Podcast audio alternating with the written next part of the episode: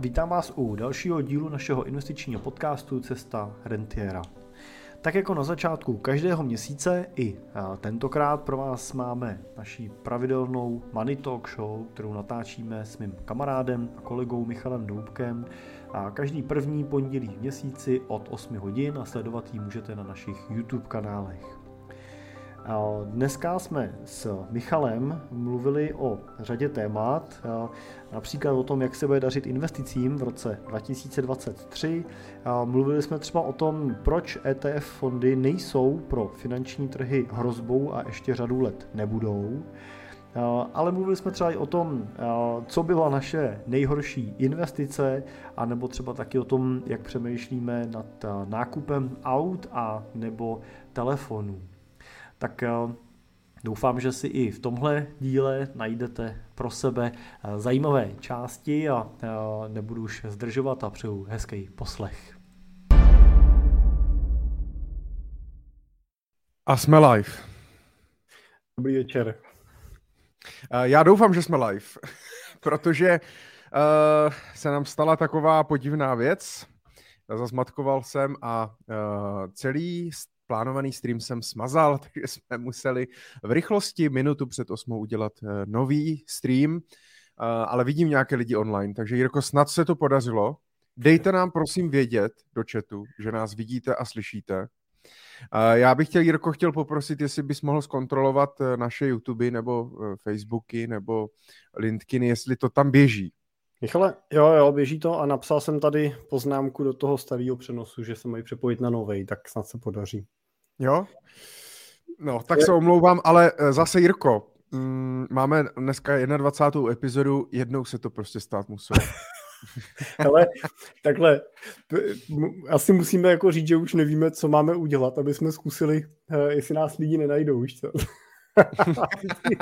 to jo, je to fakt, měním, měníme dny, měníme termíny, vypínáme, zapínáme jiný streamy, měníme odkazy, uh, ale vidím nějaké lidi online, takže děkujeme, děkujeme za komentáře, že nás vidíte, vidíte, slyšíte.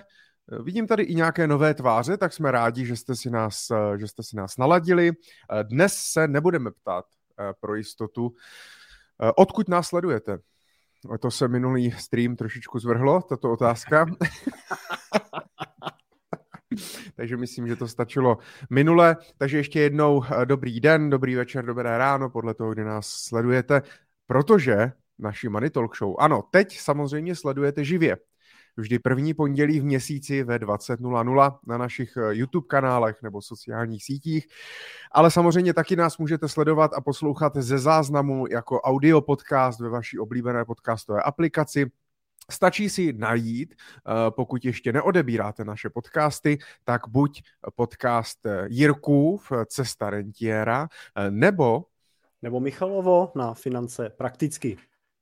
A tam si můžete poslechnout všechny záznamy naší Money Talk Show a nebo případně i nějaké jiné další epizody, pokud vás zajímá téma financí. Takže eh, díky moc. Jirko, jak ty se máš? Máš se dobře? No Michale, mám se, mám se dobře, mám se dobře, nám se daří. My jsme teď měli minulý měsíc jarní prázdniny, už je máme za sebou, teď vím, že někde teprve přicházejí, tak my už jsme absolvovali, letos jsme netradičně z obavy z nedostatku sněhu a přebytku sněhu eh, lyžařů na tom malém zbytku sjezdovek strávili nelyžařsky, že jsme byli v Itálii, jsme to s dětskama užili, takže jsem takový odpočatej, plný energie. No tak... No ale co, co můžu, Michale, co já můžu vlastně říkat, pro mě už to je mnoho týdnů zpátky, ale ty jsi se vrátil teprve před pár hodinama nebo dnama, já nevím, kdy jsi, se, kdy jsi přistál, ale v neděli ty jsi teprve čerstvě no. vydovolenkovaný, že jo, tak co, Jas. Tak doufám, že dneska nás tady nabiješ pozitivní slunečnou energií. uh, to nevím, byl to poměrně velký šok, když jsme přiletěli do Prahy, tak byl teplotní rozdíl zhruba nějakých 28 stupňů. Takže... Krásný. to je krásný. Takže, takže naštěstí jsem teda, naštěstí nebyli žádní exoti, kteří přiletěli v kraťasích. Táta mě vyprávěl, že moc krát potkal uh, různé typy lidí. Eh, říkal, že hodně, u, jako hodně od Ostravy, to, to vidí, ale nevím, nechci se nikoho dotknout, že prostě jako přijíždí z těch dovolených v žabkách a v kraťasích mm. a pak se vlastně hrozně diví, že tady třeba sněží nebo je nula stupňů a tak dále.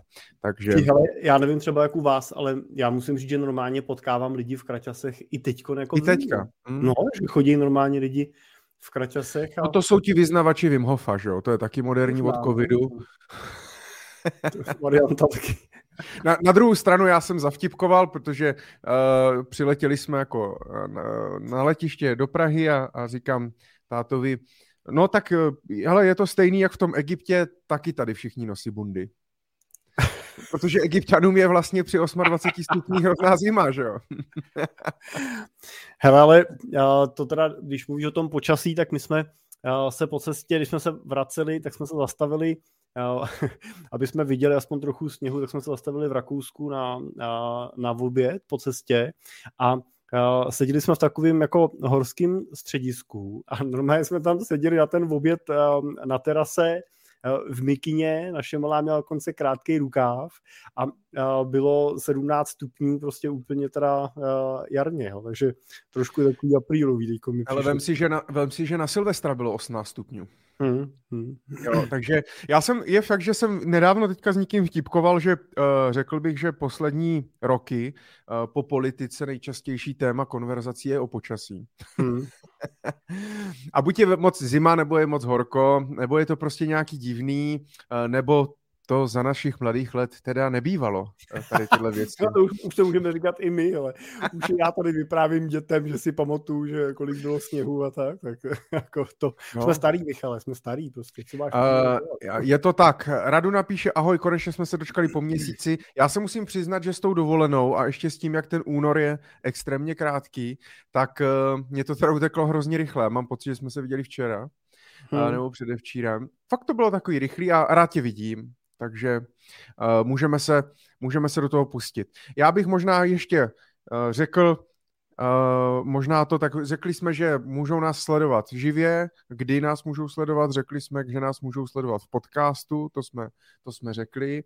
Uh, samozřejmě uh, nesmím zapomenout, pokud vás zapnu tady jezdící banner, pokud vás samozřejmě něco zajímá, budeme rádi, když se zapojíte s námi do diskuze a budete pokládat nějaké otázky k nám do chatu, ale nemusí to být otázky, můžou to být i se můžete podělit o něco, jestli jste taky byli někde na dovolené, nebo jestli se chystáte někam, jestli už máte jarní prázdniny za sebou, nebo cokoliv, co vás napadne, můžete nám napsat, my budeme rádi, proto to točíme živě, abyste se mohli zapojit s námi eh, do té diskuze.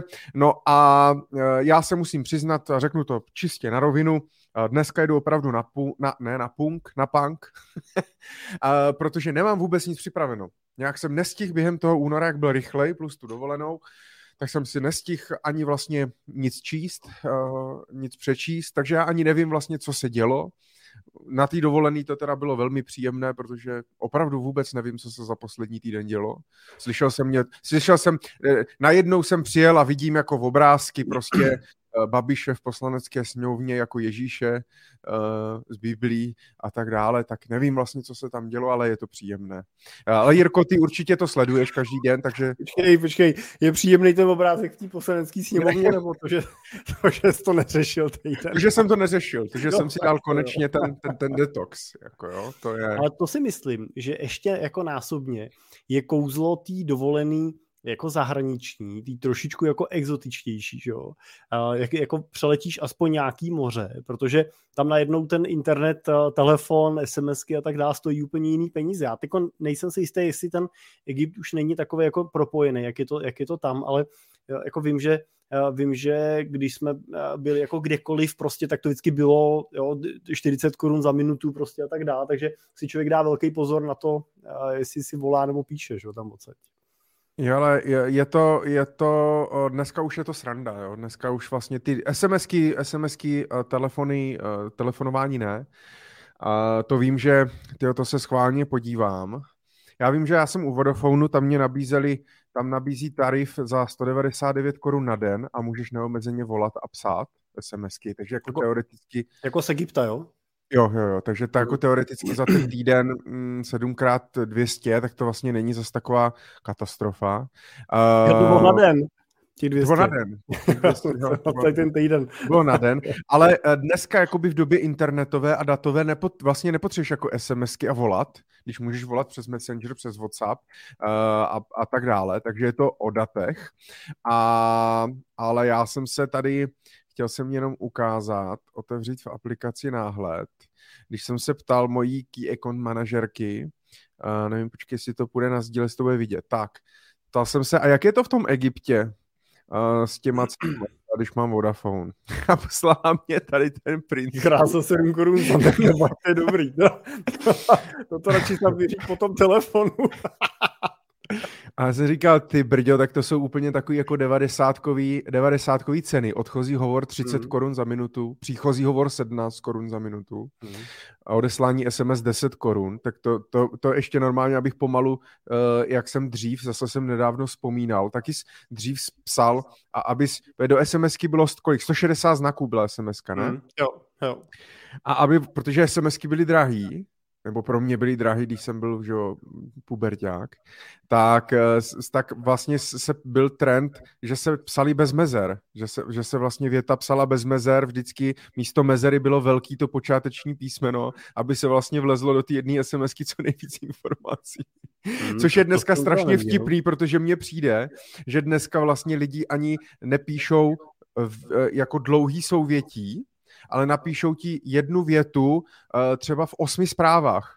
Že vlastně co slovo nebo dvě slova enter. Jo, slovo enter, dvě slova enter. Jak se to změnilo ta doba, no? No já si tohle pamatuju tak, já si pamatuju svůj první mobilní paušál, že to byl tenkrát od Oscara, nějaký takový jako pišmy nebo něco takového to bylo. Stálo to, nebylo to drahý, stálo to, já nevím, stálo stovku nebo možná jenom nějaký 10 korun, byly tam právě ty SMSky a nějaký volný volání. A třeba si pamatuju, jsem si psal ty minuty jako toho volného volání a ještě to bylo volný volání jenom v nějakém čase prostě a tak dále. Takže to vím, že jako eh, byly taky jako uh, takový rom, romantický uh, dřevní doby, že jo, no, co jsme, no. Co jsme zažili. No, tak tohle budeme, to už dneska jako dětem, dětem člověk vypráví, to už, už jako stačí, stačí, když jim dáš do ruky ten tlačítkový mobil, že jo.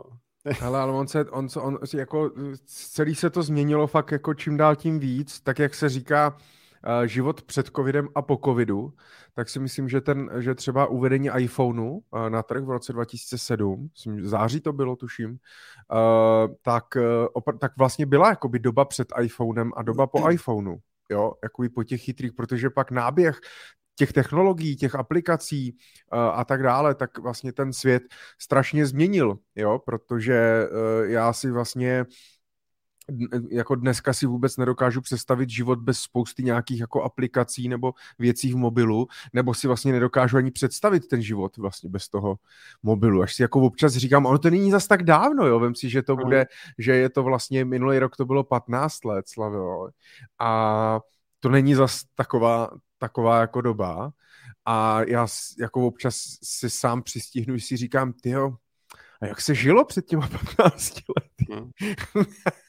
Takže potom, když táta vzpomíná, jak se žilo před 50 lety, tak je to opravdu jako generační, teda generační jako velká, velký střed. No hodně změn jsme zažili za těch 20 let, ale tohle je zajímavý. I z pohledu toho globálu jsme se o tom bavili teďkon na uh, angličtině máme američana, vždycky nám chodí jednou týdně a uh, baví, vždycky se jako bavíme o tom srovnání Evropa a Amerika a třeba teď jsme tam probírali nějaký minulý časy a on tak jako vzal dvě otázky a zeptal se nás, kde jsme byli, jestli víme, kde jsme byli, když uh, bylo, že uh, uh, 9. nebo 11. září, mm. A, a druhá otázka byla, jestli víme, kde jsme byli, když vyšel první iPhone. Jo? Tak, hmm. tak, tak jako milníky prostě pro ty, i pro ty Američany, tak uh, jsou docela taky jako uh, zajímavý. Jo? Ten, ten svět prostě to i jako milník podle mě vnímá. No. Ale zrovna a zrovna teda 2001, tak američani vnímají samozřejmě fest, že to jako to, to se opravdu ten, ten, ten a svě, možná i svět, tady já, nevím, já nevím, jestli v té v Evropě vlastně si to tolik jako uvědomujem, co se tam stalo, přijde, že, mě, že ne, nevím, jestli máš ten podobný pocit, ale v Americe je to jako fakt téma, bych řekl, jako extra. No, my si to možná, možná si to neuvědomujeme, co se přesně stalo, ale všichni se potýkáme s následkama toho, co se stalo. Jo, ano, jako, jasně. Jako kdo nikdy cestoval před a po, tak, tak si myslím, že zažil ten rozdíl. Jo. Ale jo. Uh, já třeba, pro mě třeba to bylo jako relativně jako intenzivní taky a pamatuju si, kde jsem byl. Jako bylo to pro mě, že jako vím, uh, kde jsem byl, co jsem dělal a že jsme to prostě doma nějakým způsobem sledovali. Co jsi dělal? Že, že jsme to prožívali. No, přišel jsem domů ze školy a tam běžela televize a pak už prostě jsme u ní zůstali celý den prostě nevěřícně hmm. na to jako civět a bylo to, vím, že to pro mě bylo jako emočně Uh, že to bylo jako emočně citlivý, rozhodně, jako jsem to jako pocitoval. No mě eh, to poměrně hodně změnilo život, eh, protože eh, jedni, jeden český, český pár tak byli zrovna v New Yorku, když se to stalo a natočili to. A prodali ten záznam, pokud si pamatuju tu informaci správně, tak prodali to někam do novin nebo prostě do něčeho. Ono totiž tehda, to je taky vtipný, jako jo, když už se bavíme o minulosti, te, dneska jako prodat něco první natočit a někam to stihnout prodat je v podstatě skoro nemožný právě, jako by když mají všichni iPhony v ruce, na tom Instagramu nebo Twitteru je to prostě rychlejc, než ty se otočíš, jako vůbec, jo. Ale tehda oni nějak prodali ten záznam a udělali v Brně uh, klub, taneční, který se jmenoval Twins a byl právě pojmenovaný po amerických dvojčatech. Eh, byly tam i jako výzdoba, na zdi namalovaný a tak dále. No a to byl takový můj první klub, kam jsem chodil kam jsem začal chodit nějakých 16-17 letech vlastně do centra města a tam jsem poznal první lásky a první alkohol a, a první kocoviny a, a tak dále. Takže pro mě i, i tímto způsobem pár dvojčat mi, mě ovlivnil můj život. Trošku jinak eh, než američany, ale eh, vzpomněl jsem si na to.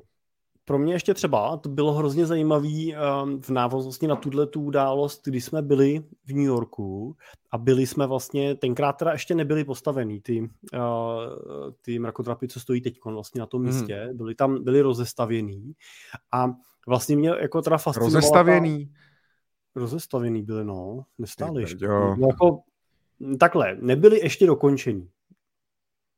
Jo, nebyli ještě nastěhovaný. Nedalo se ani k ním jít, bylo to jako obě, obehnaný, jako obestavěný to bylo. A, a fascinovala mě teda ta jako monumentálnost a velikost teda toho. Já nechci nic, já nechci teda Jirko jako nic říkat, že bys byl jako starý, jo. Ale není tam jako nejsou, ne, tady píšou jako rok 1973. Ale Michale, ale to, že na jejich místě stojí dneska nový mrakodrapy, to víš, že jo?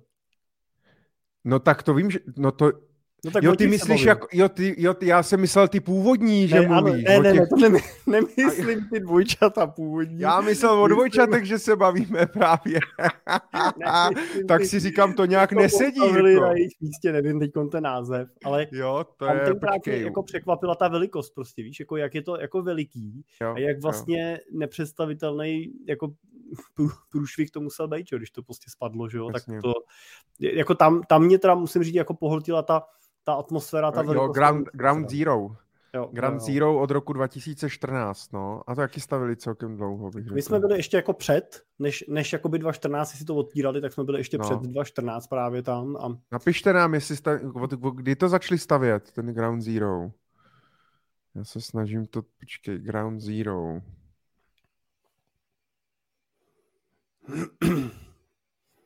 Wikipedie. Takže kromě fotky, s, kromě fotky s Bakem mě teda jako na, na tom Manhattanu fascinoval ten... No, v roce 2014 byla dokončena teda. A když jste tam byli? Předtím, 2012, 2013, jako nevím, jo. No, bylo to. Jo, jo, jo, jo, takže nějak těsně. Hmm. Hmm. Jo, jo, chvíli předtím, no. Jo. Hmm. Jaká byla návštěva New Yorku? No, taková jako svižná. My jsme tam přestupovali, jsme tam byli přes noc, že to bylo takový, jsme ho viděli v noci, ale zase tam nebyli lidi, teda bylo to dobrý, že teda u Bejka si se mohl vyfotit a nemusel si stát frontu a tak dále, takže uh, to bylo, uh, tím to bylo hezký a jako třeba uh, Central Park v noci má svoje kouzlo. takže, takže... Pokud tam ne, nepotkáš paní, která krmí holuby. Jo. Takže v tom to bylo zajímavé, jinak jako to bylo pro jako uh, přestup. A kam se letěl? Do Karibiku jsme letěli. Do Karibiku. Hmm, přestupovali jsme v New Yorku. A pak se invest... Investorská konference byla nějaká. V Atlantě, no, byl to nějaký, nějaký takový trénink to byl, že, že bylo to jako bylo to pracovní, nebyla to. Takže ty jsi, od, ty jsi vytrénovaný od Američanů. Hmm. No, doufám. Hmm. jsem t- takhle, možná to doplňme, že jsem trénovaný od Američanů. Jestli jsem vytrénovaný, to bych musel zhodnotit někdo. Teď máš dokonce, že jo, ne, nedávno i dokončený trénink FBI, že jo, Radima Paříka. Takže ty už jako ty jsi fakt nabitý. No, OK. Uh, Jirko, máš nějaký, máš nějaký hlavní téma, co s tebou rezonovalo? Mě první jediný, co dneska ráno, tak jsem si pustil podcast na Vinohradské 12. Uh, bude odvolán uh, guvernér České národní banky Aleš Michl z důvodu, že zatím ani po devíti měsících nemá prověrku na přísně tajné, ale pouze na tajné. Myslíš si, že je to, já jsem spíš, jsem si vzpomněl na to, jak jsme v minulém díle, v minulé epizodě se bavili vlastně o ČNB a o tom, jak je kritizovaná uh, z velké části ekonomů a tak dále za svoji jako práci. Uh, a i Aleš Michl bych řekl, že je často tak jako trošku diskreditován. Uh, přijde mně to jako docela zvláštní, že si na ní všichni tak zasedli, nevím, bož, ale uh, a zrovna potom jako se začne řešit tady tahle otázka. Teď se opravdu jako vážně řeší, jestli teda jako může být odvolán, nemůže být, jestli teda jako jim to jenom trvá, nebo fakt třeba jako něco najdou, protože je fakt, že uh, on taky různě má ty majetkový podíly, ten fond, co měl, vlastně tak strčil do svěřenského fondu, stejně jako Andrej Babiš, že jo, a tak dále. Jsem sám zvědavý na ten, na ten výsledek. Co ty si o tom myslíš, jestli na to máš nějaký názor? Jako jestli bude odvolaný?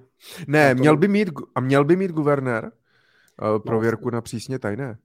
No, myslím si, že jo. Jako, jo. Myslím si, že prin, principiálně prostě pokud máme lidi na těchto těch jako vrcholně uh, řídících jako politicky citlivých funkcích, tak uh, si myslím, že by měli mít prověrku. Já jako nevím úplně, samozřejmě, co obnáší ta úroveň té prověrky, to nechci takhle hodnotit, jestli má mít přísně tajný nebo tajný, ale jako myslím si, že pokud ten člověk má takovouhle funkci, tak je celkem prostě v pořádku, že ho, nik, že ho nikdo jako prověří a že se ta minulost prostě rozebere, prošťourá, tak aby tam byl někdo, kdo certifikovaně prostě řekne, ano, tenhle ten člověk za nás prostě jako nemá nějaký škralupy, jo, za který by ho nikdo mohl někde prostě popotahovat nebo držet na krátkém vodítku a tak dále. Jo, tak to asi hmm. takhle, ale jestli má být nebo nemá být odvolaný, bude nebo nebude, na to jako opravdu názor teda nemám. Tak eh, můžeš na to mít názor, ale bylo by to vlastně celkem jedno, protože ty ho odvolat nemůžeš, takže... Nemůžu, jo. Teda. Ale pokud, pokud, pokud nám netojíš, netajíš svoji pravou totožnost, a, ale pak mě napadla ještě druhá věc, jestli ty bys prošel.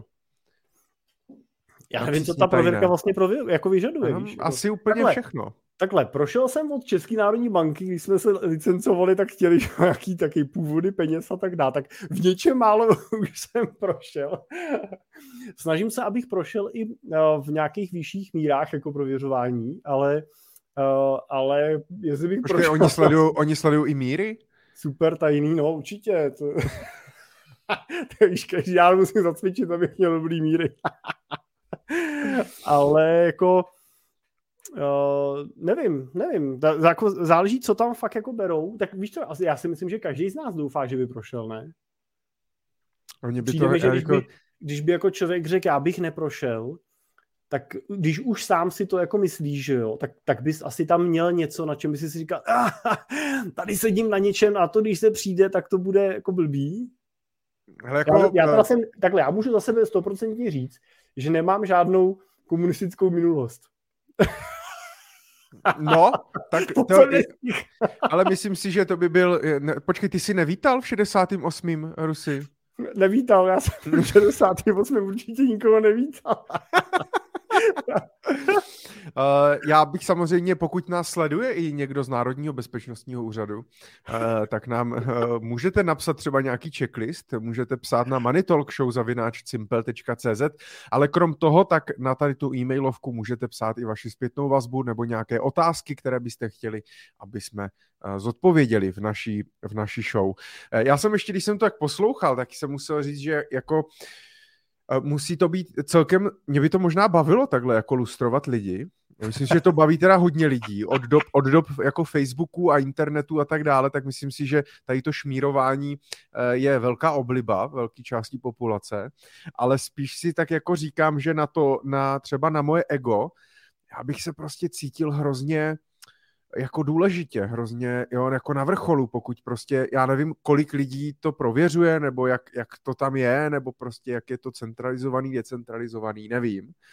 Ale jak ti vlastně ti úředníci teda jako vlastně prověřují teda toho prezidenta a toho na, jakoby generála nebo prostě eh, a guvernéra a tak dále, tak člověk může mít pocit, že má vlastně největší moc, že jo, nad nima. Tak dám jim tu prověrku, nedám. Mm. Jaký, mm. Tak jako sedí u toho stolu a tak co hoši, dáme jim to, nebo, nebo mm. nedáme, co, tady, já nevím, no. Tady ten píchal nějaký kluky, jo, tak já nevím, někde.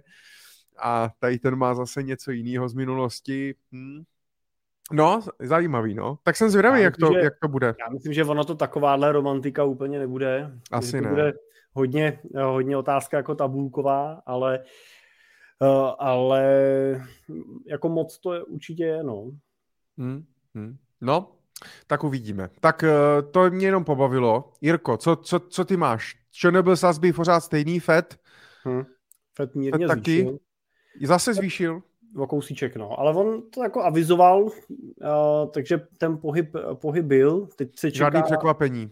Nebylo to překvapení, teď bylo takový jako mírný, jako zmírnění té retoriky ohledně nějakého dalšího navyšování, takže uvidíme, co, eh, co to bude dělat eh, dál a asi se v letošním roce, eh, myslím si, že to, co pro mě třeba bylo zajímavé v tom minulém měsíci, bylo to, že se po tom, co se začátkem roku mluvilo v podstatě o jisto jistý recesi, tak hmm. vlastně na konci toho minulý měsíce už se mluvilo o tom, že že vlastně ta recese není úplně tak jistá a že vlastně v Evropě by nemusela, nebo možná nějaká mírná Amerika taky ne, jestli tak koncem roku.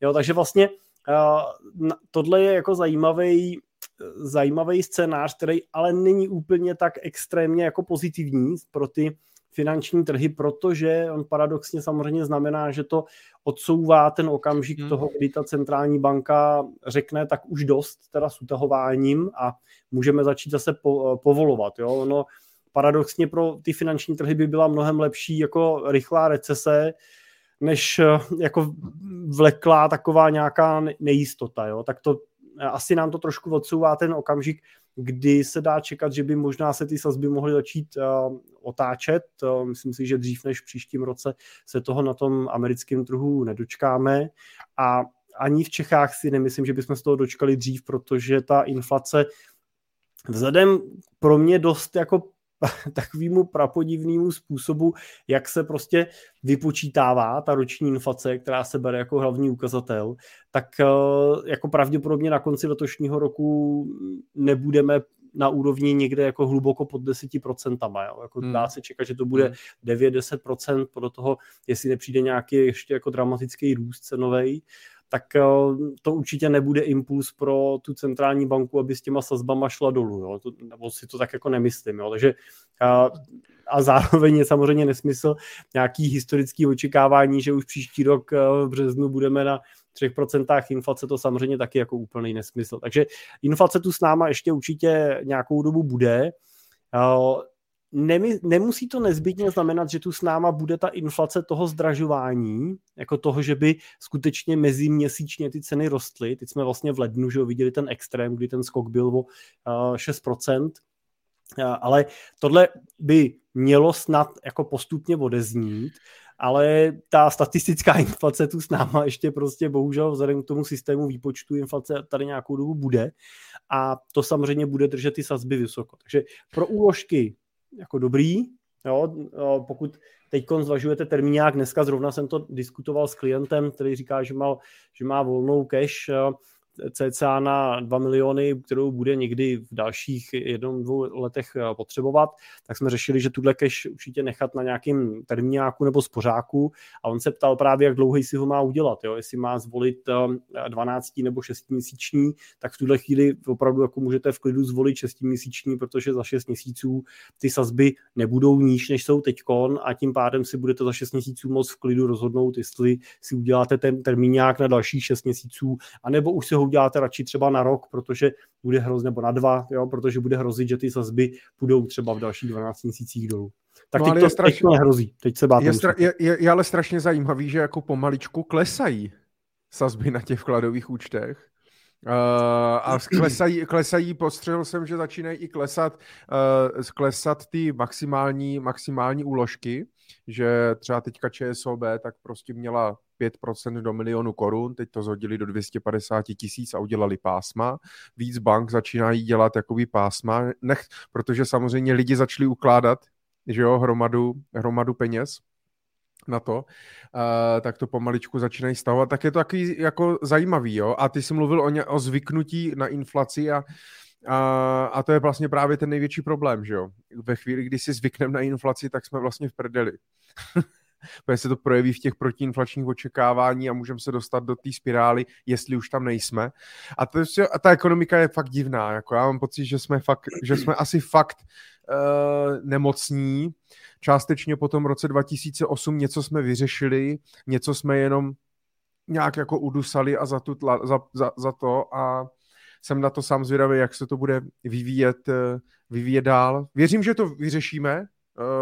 O to se zase jako nebojím, nemám jako v, eh, v myšlenkách nějaký katastrofální scénáře, ale je to fakt zvláštní, je to vlastně jako všechno mimo učebnice. Covid taky hodně to vlastně zamíchal kartama, eh, takže jsem sám ale, zvědavý. Ale na druhou stranu, já třeba, já, mně ta doba přijde zajímavá, jo, jako, Ono je to tak, že v každých podobných obdobích se prostě rozdávají karty. Jo? V každých těchto těch obdobích se prostě míchají ty karty. V každém tom krizovém nastavení. Ono ještě to, co máme teď, v podstatě není úplně nějaká krize. Jo? Je to prostě medvědí trh, je tady prostě vysoká inflace, ale krize by asi měla být spojená spíš s tím, že skutečně dochází k hospodářskému teda útlumu a že primárně dochází k eh, zvyšování nezaměstnanosti a že dosahuje nějakých mezí, které jsou ohrožující. Dneska se teda pořád díváme na to, že eh, ekonomika prosperuje, pořád roste, eh, díváme se na to, že nezaměstnanost je na historických minimech, nebo už ne úplně historických minimech, ale jako z nějakého dlouhodobého pohledu je prostě naprosto minimální, je mnohem menší, než by měla být.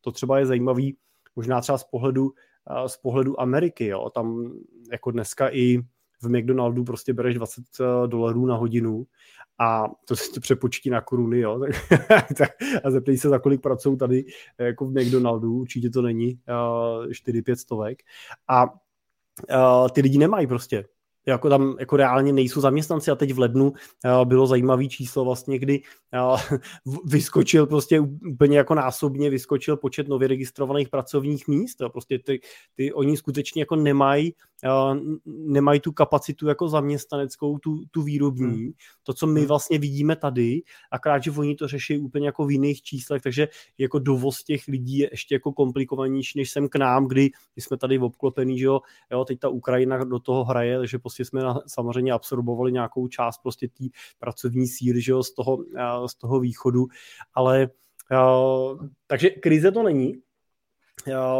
Přesto prostě tohle je celkem jako učebnicový období, jo? to období té vysoké inflace, ty centrální banky na to reagují prostě zase nějakým jako učebnicovým způsobem a přijde mi, že po těch letech, kdy jsme měli skutečně pocit, že to bude jinak, Jo, že od teďka to už bude jinak. Jo. A pamatuju si ještě, že před pár lety jsme se uvažovalo o tom, že záporný úrokový sazby u centrálních bank se stanou novým standardem. Jo, a o, o, tom, když jsme se dívali na to, že byly úrokové sazby na nule, říkali jsme si, ty už nemají kam klesat a, a oni vlastně šli pod nul, říkali, tohle přece, jak tohle je možný prostě, jako, jo, jako prakticky, jo, jak může banka dojít do situace, že platí lidem jo, úroky za to, že si že si vlastně půjčí vodní, že jo, to bylo jako zvláštní jako fenomén, jo. o kterým, to bude ten fenomén, o kterým jednou budeme číst v těch knížkách, budeme říkat, takovýhle období tady bylo a je extrémně zajímavý, že tohle období jsme si mohli prožít, a myslím si, že i tohle období je extrémně zajímavý na to si ho prožít.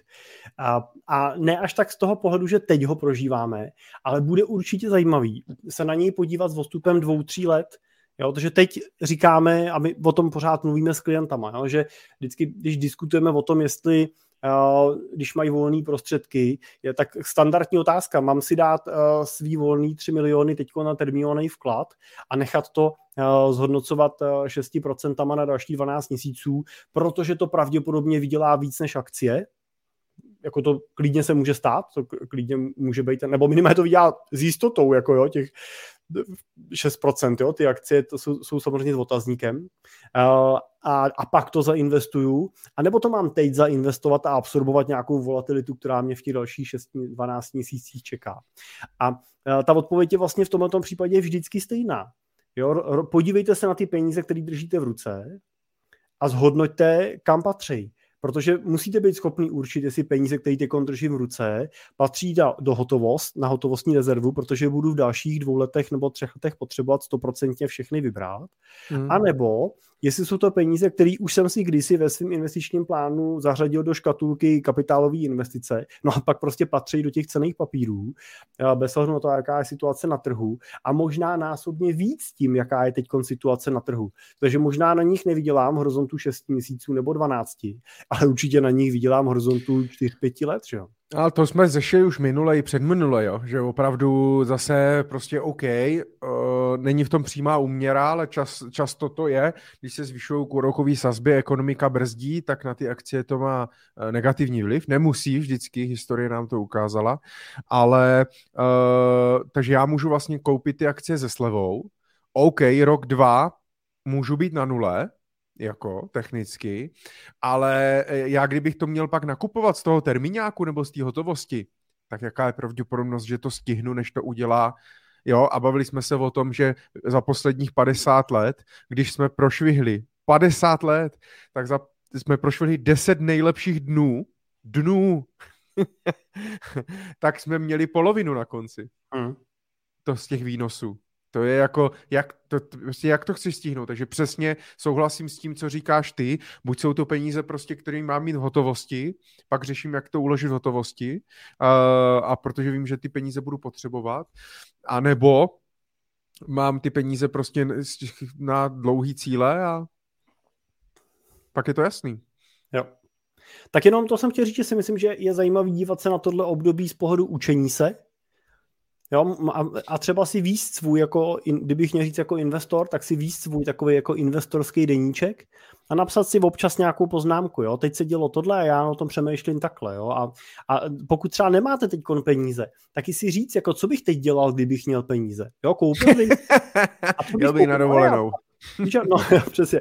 Ale co bych koupil, jo? Co, do čeho bych ty peníze dal a kdybych to chtěl vyhodnotit a pak si to otevřít prostě za těch pár let a říct si, a dopadlo by to, nedopadlo by to, jo, vsadil bych na správného koně, nevsadil, Jo, tak tohle Zaj- si myslím, že je dobrá škola. No. To je zajímavá otázka. Co byste tak dělali, kdybyste měli peníze? Napište nám. co byste dělali, kdybyste měli peníze? a nebo možná ještě lepší peníze, co byste, otázka, co byste dělali, kdybyste neměli peníze? My máme určitě totiž vzdělané posluchače, kteří všichni investují uh, a mají peníze. Jirko, co bys dělal, kdybys neměl peníze? Najednou. Bych pracoval, no. Kdybys o všechno přišel. Uh,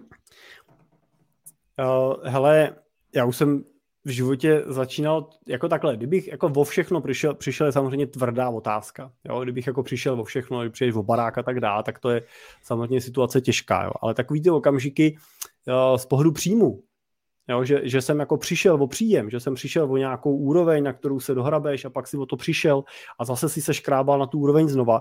To jsem zažil uh, v životě už uh, asi třikrát, uh, tyhle okamžiky, a moje zkušenost je, že to prostě vždycky přežiješ a vždycky to nějak vyřešíš. Jo? Vždycky to nějak vyřešíš. A to, co jsem si z těchto těch chvil vzal, a to, co mě vždycky drželo na nohách, bylo to, že jsem si říkal, no teď je to strašný, ale tohle bude to, co, na co budu jednou vzpomínat a co budu jednou vyprávět. Jo? Jak jsem měl prázdnou tu ledničku a jak jsme nemohli jet na dovolenou a, a jak jsme žili z manželky mateřský prostě a tak dále. Já jsem dělal sotva na spacení hypotéky.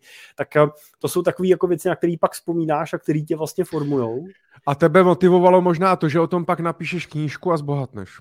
Přesně, na té knížce. Přesně, no, to mě ještě čeká. to bude další fa- Takže, ale ka- takhle, Michale, moje odpověď na otázku, kdybych teď musel prostě zavřít krám a začít prostě znova, jo, kdyby tohle jako hmm. se mi stalo, no tak, tak já prostě začnu znova. Hmm. Jo, a, a vlastně mě to jako nebude nějak dramaticky, dramaticky jako, jako jasně, že tě to bude trápit, jo, jo, něco si budoval, nějak si o to přišel a tak dále, ale myslím si, že ten život je dost krátký na to, aby jsme se jako trápili jenom kvůli penězům. No. To. Na druhou stranu já věřím, že našich 30 loajálních posluchačů pravidelného streamu by ti rádi pomohli. je to tak? Pomůžete Jirkovi, kdyby neměl peníze? Napište nám do komentářů. jako dostanu samolepku. Hele, uh, máme tady, nebo ty chtěl ještě něco ukázat, já bych se pustil už do nějakých dotazů, začínají tak nám já, tady Tak já dobře, tak než se pustím do dotazů, tak já, protože pak už se k tomu zbytečný vracet, tak já jenom k těm, k těm aktualitám bych uh, řekl, jedna zajímavost byla, že od začátku letošního roku evropské akcie vydělávají víc než americký. Prv, možná první zajímavost je, akcie od začátku letošního roku vydělávají.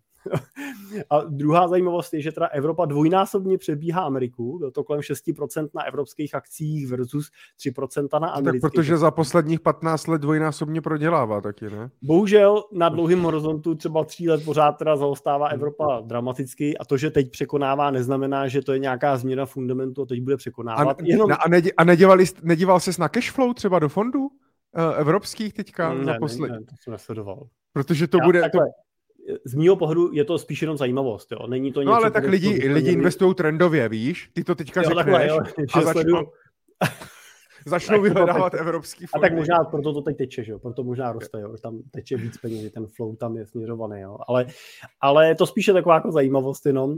Ale já jsem si tady uh, vytáhl jeden uh, jako, jako zajímavý graf, uh, který vypadá složitě, ale vysvětlím ho. Uh, on vlastně ukazuje a rozbíjí trošku jednu takovou fámu související s ETF fondama, protože aktivní správci často říkají, že ETF fondy, ty pasivní, dneska vlastně zabírají velkou část trhu a že se postupně, když bude ten trh celý pasivní, takže se ztratí ta efektivita, že vlastně najednou nikdo nebude přeceňovat ty akcie, bude to takový zombie trh a tak dále. Tak já na tomhle jsem chtěl jenom ukázat, že tohle je příklad amerického trhu, trhu od roku 45, kde na tom obrázku je vlastně vidět, že ty ETFka uh, mají 8% toho amerického trhu a hned pod tím teda vidíme ty pasivní fondy. Takže kdybychom vzali pasivní strategie, tak ty dneska zastupují 13% trhu pod tím teda vidíme, že stejných 13% zastupují i ty aktivní portfolio manažeři. Je to tak, že ty ETF a pasivní fondy si ukrajují ten svůj podíl na úkor té aktivní zprávy, která prostě skutečně těch posledních mnoha letech prostě nepřináší předanou hodnotu a proto prostě z ní peníze utíkají do těch pasivních investic. Ale jinak vlastně musíme jako říct, že zbytek toho trhu je držený z největší části domácnostma, ten americký trh, eh, američani jsou hodně, jako investoři do akcí, No a pak vidíte, jsou tam penzijní fondy, jsou tam zahraniční investoři, jsou tam hedžové fondy a nějaký další. Takže Chci tím jenom říct, že skutečně se nemusíme obávat v nějakým dohledným období toho, že by ETF nebo pasivní strategie nějakým zásadním způsobem ten trh negativně ovlivňovaly nebo válcovaly a úplně jako s klidným uh, spaním můžeme do uh, tohoto typu investic uh, peníze vkládat. Aniž bychom měli mít jako pocit, který je nám občas jako vkládaný, že nákupem ETF fondů vlastně připravujeme pád trhu, tak to určitě není pravda. No tak naopak, já si, já si myslím, že naopak vlastně ti aktivní, ale investoři možná mm, jako potom touží vlastně, ať, jako ať vlastně víc pasivních strategií, ne? No, měli by. Jako Protože oni potom, měli. Protože oni potom budou mít mnohem víc vlastně jako příležitostí si z, těch, z toho trhu, jo? Ano. Ano, a tím pádem ani, to si odpověděl na tu otázku, proč se nikdy nestane ten trh plně, pasivním, protože uh, čím víc bude pasivní, tím víc tady bude těch aktivních hráčů, kteří se to budou snažit využít a tím méně bude pasivní, takže to, to je prostě samozřejmě nějaká samoregulační funkce trhu. A druhý obrázek, mám jenom dva, Michale, uh, taky vypadá, vypadá trošku Pohodě, jako kuřítě, ale tenhle obrázek ukazuje uh, jednoduchou věc a ukazuje uh, takzvaný bear magnetity, bear magnetity, medvědí trhy, Mm-hmm. A ukazuje je tady od, uh, od dlouhé doby, od roku 29 vlastně do teďka, takže ty šedivý čáry jsou všechno medvědí trhy. A mm-hmm. ta červená uprostřed je ten současný. A tady jenom na tom jsem chtěl ukázat to, že ten současný ve srovnání s těma minulejma není zas tak dramatický, co se nějaký hloubky týče. V podstatě se pohybuje někde, řekněme, v nějakém průměru, že není ani výjimečný do toho, že by byl malý, ani nějak jako extra hluboký, že by byl jako velký. Ale co je dobrý možná říct, že ta dílka toho medvědího trhu současného už je celkem dlouhá. Už jako jsme nad průměrem toho, jak dlouho medvědí trhy v minulosti trvaly a to by mohlo samozřejmě nám minimálně z nějakých jako statistických hledisek signalizovat to, že pokud ten obrat přijde zanedlouho, tak uh, to nebude dramatický jako překvapení. Tak uh, to je jenom taková jako poznámka, jo, že z pohledu uh, poklesu jsme někde v nějakém průměru, ale z pohledu dílky už jsme teď nad celkem jako průměrem no. a tak, to, to je, já, se, já se bojím, problém je ten, že uh, problém je ten, že vidím tam nejdelší vlastně, nej, nejdelší Eh, beer market, eh, ty inflační léta v té Americe, že jo, když byl ten ropný šok, ty 70. Jo. léta, jo. A, a tam byl právě problém ten, že vlastně se lidi dostali do toho, že tam bylo ty inflační očekávání a dostali se do té spirály. A až vlastně teda ten rychlej nárůst prostě těch sazeb na tu inflaci a uškrcení toho, tak se nějak to podařilo dostat eh, jakoby pod kontrolu. Takže já a, a je to ale návaznost na to, co, o čem se tady bavíme posledních 40 minut nebo 30 minut. Jsem zvědavý, jak se to bude vyvíjet dále. Opět, když se podívám, tak ona, ta dotcom bublina byla celkem vlastně rychlá, jo, uh, 29, 31, vlastně 29 krach na New Yorkských burze, tam to taky vlastně byla jako strašná, strašná rychlovka. A možná kdyby rychle narostla, kdyby možná rychle jako narostla ta nezaměstnanost, nějak to, se to trošku jako pročistilo a, a pak zase zpátky se to prostě nakoplo, tak to mohlo být možná mnohem rychlejc. A proto si myslím, že tolik ekonomů a odborníků jako volalo potom, zvedněte ty sazby prostě ještě vejš. A pojďme to udělat, jo, e, rychl, rychlej šok, prostě uh, uškrtit to, a, ale oni měli prostě strach, no, že, že ty firmy to dostane do kolen a že vlastně se dostaneme do tak silné recese, že pak budeme mít problém z ní třeba uh, výjít a tak prostě se teďka bych řekl možná trochu plácáme. No tak uvidíme, no. Jak jsi říkal, perfektní období uh, na učení, nicméně investiční principy z dlouhodobého hlediska jsou vlastně pořád stejný, na to to nemá vlastně vůbec žádný vliv, takže jako mm, to vlastně lidi ani moc sledovat nemusí. To tak říkáme pro zajímavost, tyhle věci. Jo? Pojďme se podívat na uh, první dotaz. Máme tady od Jirky Brabce uh, zajímavý dotaz. My dneska máme takový už spíš jako uh, lifestyleovou, lifestyleovou epizodu, ale proč ne? Jako... To nevím po té poslední půl hodině, Dobře. jestli já někdo uvěří. Ale ne, tak bavili jsme se o cestování, že jo, a, a, a tak dále, a že si studoval, studoval v Karibiku a v FBI a tak dále, takže Uh, to jsou zajímavé věci, které lidi zajímají. Uh, dneska zrovna jsem vtipný, že Jirka se ptá, jakým Mercedesem jezdí Jirka a dneska, dneska nebo da, Petr Žabžab sdílel uh, od ten kom, um, status na LinkedInu od Verči Kalátové, eh, lektorky finanční gramotnosti, eh, která zrovna tam psala, nevím, jestli jsi to četl, že se jí žáci, ona přednáší na školách hodně a žáci se jí ptali, jakým jezdí autem. Ona řekla, když řekla Hyundaiem, tak se všichni kluci hrozně začali smát. a jakože eh, říká, a to je nějaký divný, proč jezdíte Hyundaiem, když máte ty miliony. Jo, a ona se co snažila nějak vysvětlit a tak dále. Uh, a tak mě to hnedka napadlo, když se tady Jirka ptá na to, jakým jezdíš Mercedesem. V jaký epizodě to bylo, člověče? Kdy jsi zokupoval? To bylo někdy nějak potom, ne? Koliká no, před rokem. Před rokem. Před rokem. Hmm. Můžete najít tu epizodu, a nevím, která to byla, ale to nevadí. Uh, tak Jirko, jakým jezdíš teda Mercedesem? Tak já jezdím GLE, GLE Coupé. Mercedes GLE Coupé. Jo, tak já ho schválně, schválně ho teda zkusím najít. Můžu říct i proč jezdím uh, takovýmhle autem, protože já jsem uh, typ, ten uh, typický uh, příklad, jo, ten uh, typický příklad, co potřebuje uh, to auto uh, pro tu rodinu, kam se jako všichni vejdou, a uh, zároveň nejsem jako kombíkový typ, tak jako kombíkář. Ač jako nic proti, nic proti kombíkům, tak vlastně jsem asi nikdy kombíka neměl. A hmm. uh, tak vlastně jsem ho vždycky jako vyřešil tím, že jsem si teda koupil uh, nějaký SUVčko, což je teda, tady samozřejmě můžeme diskutovat o tom, jak moc je to jako praktický, že jo, tím zkoseným zadkem, na druhou stranu už nejsem zase tak moc jako rodinný typ, že bych tam musel spát jako nějaký kočárky a takovéhle věci, takže... No tak nejezdíš vzadu, ne? Takže na hlavu dobrý. A to, to zase musím teda, musím teda říct, že vzadu je místa dost, jo, že a to má jako, i na, tom, na ten poses to má jako ten zadek jako důstojně no ale... vysoký, že se tam vyjdeš v pohodě. Abyste si nemysleli, že Jirka jako tady, že jo, eh, akvíruje, vaš, va, akvíruje vaše peníze, Eh, do poradenského mandátu a pak si jezdí takovouhle károu, tak ty si koupil ale ojetej Mercedes. Hmm. To se jako... Bohužel před rokem se snad nedalo ani koupit nic jiného. A, já jsem teda ale, ale řekni... koupit levnější, ale... ne levnější, já jsem si chtěl koupit novej v nižší řadě, a to mi vysvětlili, že uh, jako v Mercedesu, že opravdu jsem měl přijít asi uh, o rok dřív a to jsem tam byl půl roku dopředu. Ale Takže Jirko... Nic, jako jinýho, než si koupit uh, starý ve vyšší řadě. No. Pověs, no, pověs nám ale. Uh... Koupil jsi z Ojetej a starý Mercedes, nebo starý, nemůže si starý, by byl 4 roky starý. Koupil, 20 let starý.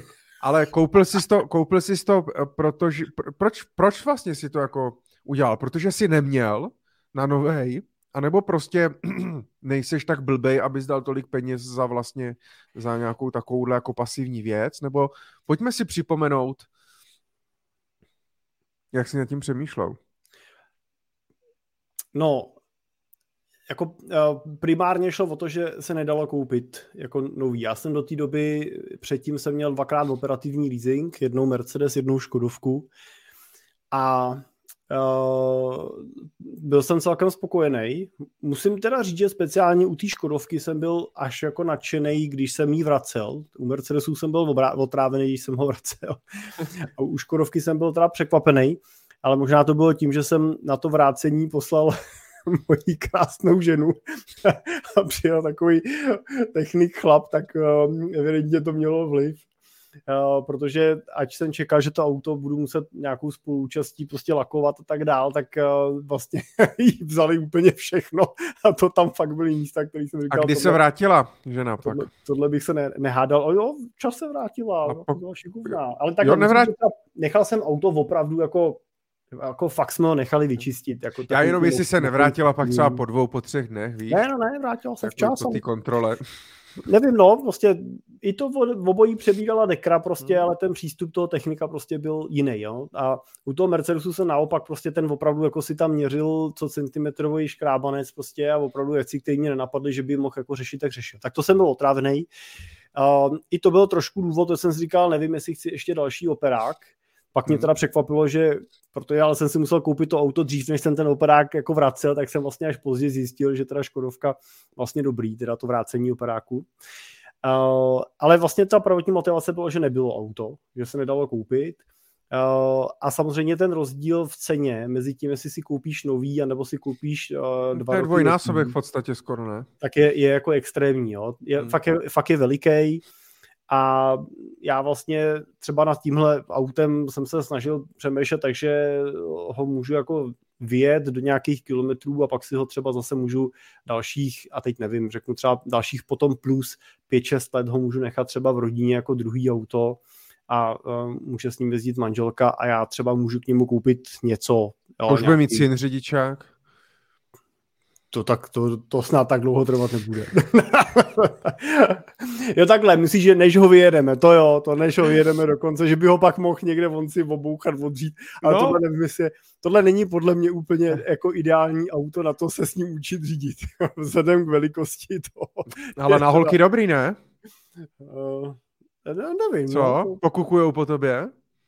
Nebo máš tak malý sklad, že tě ani nevidí? Tohle, já si myslím teda, že tohle pozoruješ jenom když si koupíš to auto nový a vezeš si ho jako prvně, ne? Ne, já nevím, já jsem to tak vždycky měl. Jsem ho vez jako prvně si to auto jako domů, tak ať to bylo jakýkoliv auto, tak jsem měl pocit, že na mě lidi jako koukají.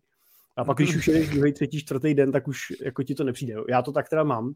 Ale musím říct, že já mám rád jako Mercedesy, mám teda druhýho, ale oba dva jsem měl rád proto, protože mě to auto celou dobu baví. Jakože teď ho mám rok a pořád si do toho auta ráno sedám a, a vlastně mám jako radost, že si do něj sedám. Je to prostě, nevím, nedokážu jako to vysvětlit čím, ale to auto mě baví. No a druhá věc je, že tím autem prostě dokážu udělat 800 km denně, a vystoupit z něj a jít prostě v pohodě na sůzku, jo, pracovat, aniž bych prostě z toho vystupoval na, naklepaný, musel jsem si stavět, ne protože si chci udělat přestávku nebo si dát kafe, ale protože prostě mě bolí záda, zadek nebo něco. A to třeba u té eh, Škodovky uh, jsem trošku měl, já jsem měl druhý auto mezi těma, mezi těma Mercedesama byl Kodiaq, extrémně teda praktický auto, uh, extrémně úsporný auto, to jezdilo opravdu, myslím, že jsem jezdil za 6 litrů nebo něco takového, jo, to je jako na tu, na tu velikost toho objemu vnitřního je to super, ale tím komfortem to prostě není úplně jako srovnatelný. Já tím nechci nějak jako hanit, jo, ten jak mi odpracoval strašný jako věci a odjezdil se mnou jako hrozně kilometrů a já, jak říkám, vracel jsem ho potom jako i navíc uh, spokojeně, že v tomhle směru super, ale ale nebylo to takový, no. Jako? A, a tohle, Michale, jenom teda, tohle je mhm. taková jako jenom myšlenka, ale je to možná i jeden z důvodů, proč jsem si koupil Mercedes a nekoupil jsem si nekoupil jsem si třeba další Škodovku nebo Hyundai nebo něco jiného prostě, co by třeba bylo jako cenově takový jako uh, racionálnější tak uh, byla i určitá moje úvaha, jako co z té racionality budu mít. Jako víš, jako, že když budeš celý život jako racionální, kdy přijde ta fáze na to, aby si si splnil nějaký sny. Tak já jsem jako vlastně v té fázi se snažím si ty sny plnit průběžně. Jedním z těch mých snů prostě jezdit jako autem, do kterého si fakt ráno sednu a budu šťastný, že jsem si do toho auta sednul, jo? Mm. bude mě bavit, tak uh, to vlastně mě jako baví a i proto jsem, a i proto jsem koupil Mercedes. No. Hmm. A kdy bude Tesla?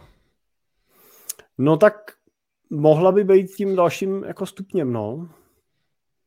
A Protože šel bys do, do jaký neví... bys šel? No, tak mě by se silně líbilo Mně by se samozřejmě líbilo Ten? Ta, Kamion, přesně, kamion. Dneska jsme koukali, teda, že Lamborghini dělá traktory. traktor. Ne, tak uh, mně by se líbilo to, je to Esko, ne? Je ta, uh, ta, ta řada. Hmm. Ale uh, uvidíme, no. A teď jsem o tom nedávno diskutoval s jedním klientem, který si kupuje auto a říkal právě, kupuje ta rodinný, takže obsedává, že bych chtěl ta elektro, že obsedává různý auta. A uh, a říkal, že ho vlastně fascinovalo, že byl, že když jde do uh, salonu Tesly, takže uh, je schopný vlastně si objednat to auto a v horizontu týdnu ho mít. A že je tohle vlastně úplně jako nepochopitelný, že prostě může přijít prostě nová automobilka a vyřešit něco, co prostě ty klasický jako neumí, že jo. jako chápu, pořád je to elektroauto, jo, prostě těch dílů je tam méně, prostě ta výroba je jednodušší a tak dále, jo, ale, ale jestli něčím ta Tesla ten trh zválcuje, tak si myslím, že tohle by mohla být jedna z věcí, kterou prostě to zválcovat eh, může. Jo. Nehledě na to, je taky dobrý říct, že na množství Tesla, který tady jezdí, je tady jediný vlastně autorizovaný servis že jo, v Praze. Jo. jo, a ten nemá žádný extrémní čekačky. Hele, přemýšlím ještě, máš nějaký vlastně vysněný auto, který by si chtěl ještě pořídit?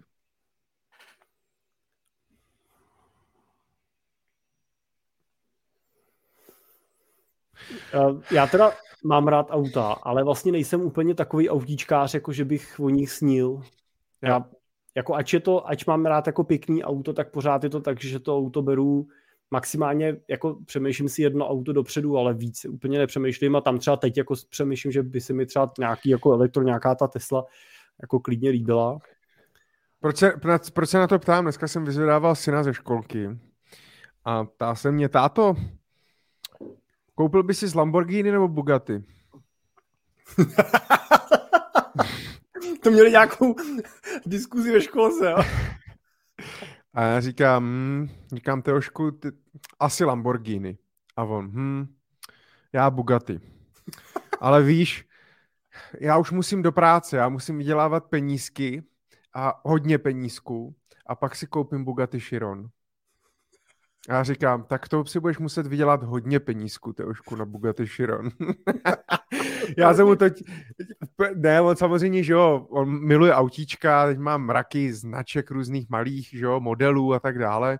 A a jednou jsem právě mu jako, jednou jsem v Tesku objevil prostě Bugatti, Bugatti Chiron a, a tak jsem mu to koupil a teď jsem mu, a řekl jsem mu to i s nějakým tím příběhem, jo, že to je prostě v podstatě jako nejrychlejší, tak nejsem zase autičkář, takže mě neverte za slovo úplně, ale nejrychlejší, co vím, nejrychlejší sériově nějak vyráběný auto, že jo, a tak dále, celkem jako zásný, celkem drahý, pokud zrovna nejsi v Dubaji a nejsi shake, uh, že jo, v republice u nás ho mají, myslím si, že jenom dva, lidi, zrovna toho Širona, že jo, Radim Chlad a, a Radim Passer, a, protože Širon stojí nějakých 80 nebo 85 milionů, jo, takže to není úplně, to jako tvůj Mercedes je celkem sranda oproti tomu. Já myslím, a, že to by můj Mercedes stál v pojištění, teda ne, tak se na to Mercedesu by stála ta roční pojistka. Na to. takže, takže, uh, no a, tak, a on se toho prostě hrozně chytl a má to autíčko hrozně rád a furt furt a říká, a tati, a kdy už ho uvidíme? Já chci vidět Bugatti Chiron. Říkám, no to na ulici neuvidíme jen tak. A v Brně už vůbec ne. to tady neprojede jenom jako na ulici, jo. To je prostě, to je celkem vzácný auto. Tak ho budu muset fakt vzít asi do nějaký Dubaje nebo prostě někam. A se na to zvědavej. To mám taky teda historku jednu takhle uh, s dětma. Uh, jedu takhle, uh, nevím, jestli jedu ze školy nebo do školy s nima, jo. A uh, z toho auta ze zadu tak uh, se vozve tati, a kolik vlastně bereš? jsem to chtěl nějak jako, říkám, já jo, tak jako dost, ne, jako stačí, stačí nám to, ne, tak akorát prostě. A, a oni, no ne, tak kolik? A já říkám, tak vlastně nad průměrnou mzdu, ne, tak, a oni, no tak, tak to číslo řekni. tak jsem teda řekl nějaký číslo, to říkat úplně nebudu, ale Tady můžeš. Jo, tak jako mezi sebou, že si to můžeme říct. Teď je to jenom do podcastu. Říct to maximálně dalších několik tisíc. A nebo víš co, hele ne, a počkej, napiš to na papír a ukaž to na jo. kameru. Kdybychom si zvýšili sledovanost na YouTube. No tak jestli jsem to udělal... A, a tak ty si jako správný podnikatel samozřejmě nic nevyplácí, že jo? Všechno reinvestuješ. A jestli to Jirka opravdu ukázal, tak se musíte podívat do našich YouTube záznamů, na naše na YouTube kanály Michal Dubek nebo Simple a partneři. Hodin, hodina, druhá minuta. Přesně.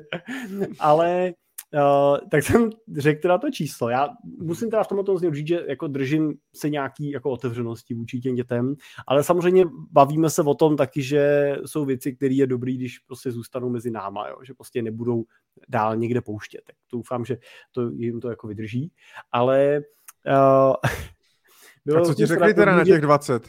Jsem to, jsem to řekl, bylo chvíli ticho, pak se ozvala naše malá a říká mi, tati, když bereš tolik peněz, to bys mi mohl tu pananku nikdy zaplatit ty, ty já nemusím si platit sama, ne?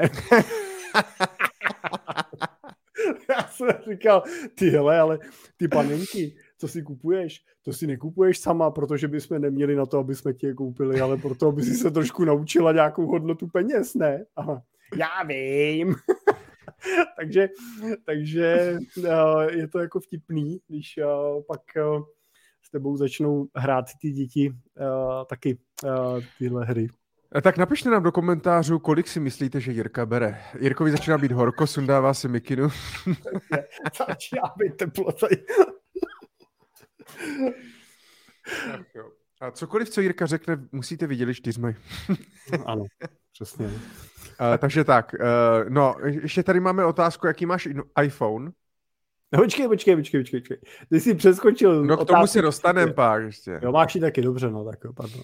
Já tak. mám teda iPhone uh, 14 asi teďko ne, tak 14 Pro. Kupuješ si vždycky tu nejnovější a nej, nejdražší řadu?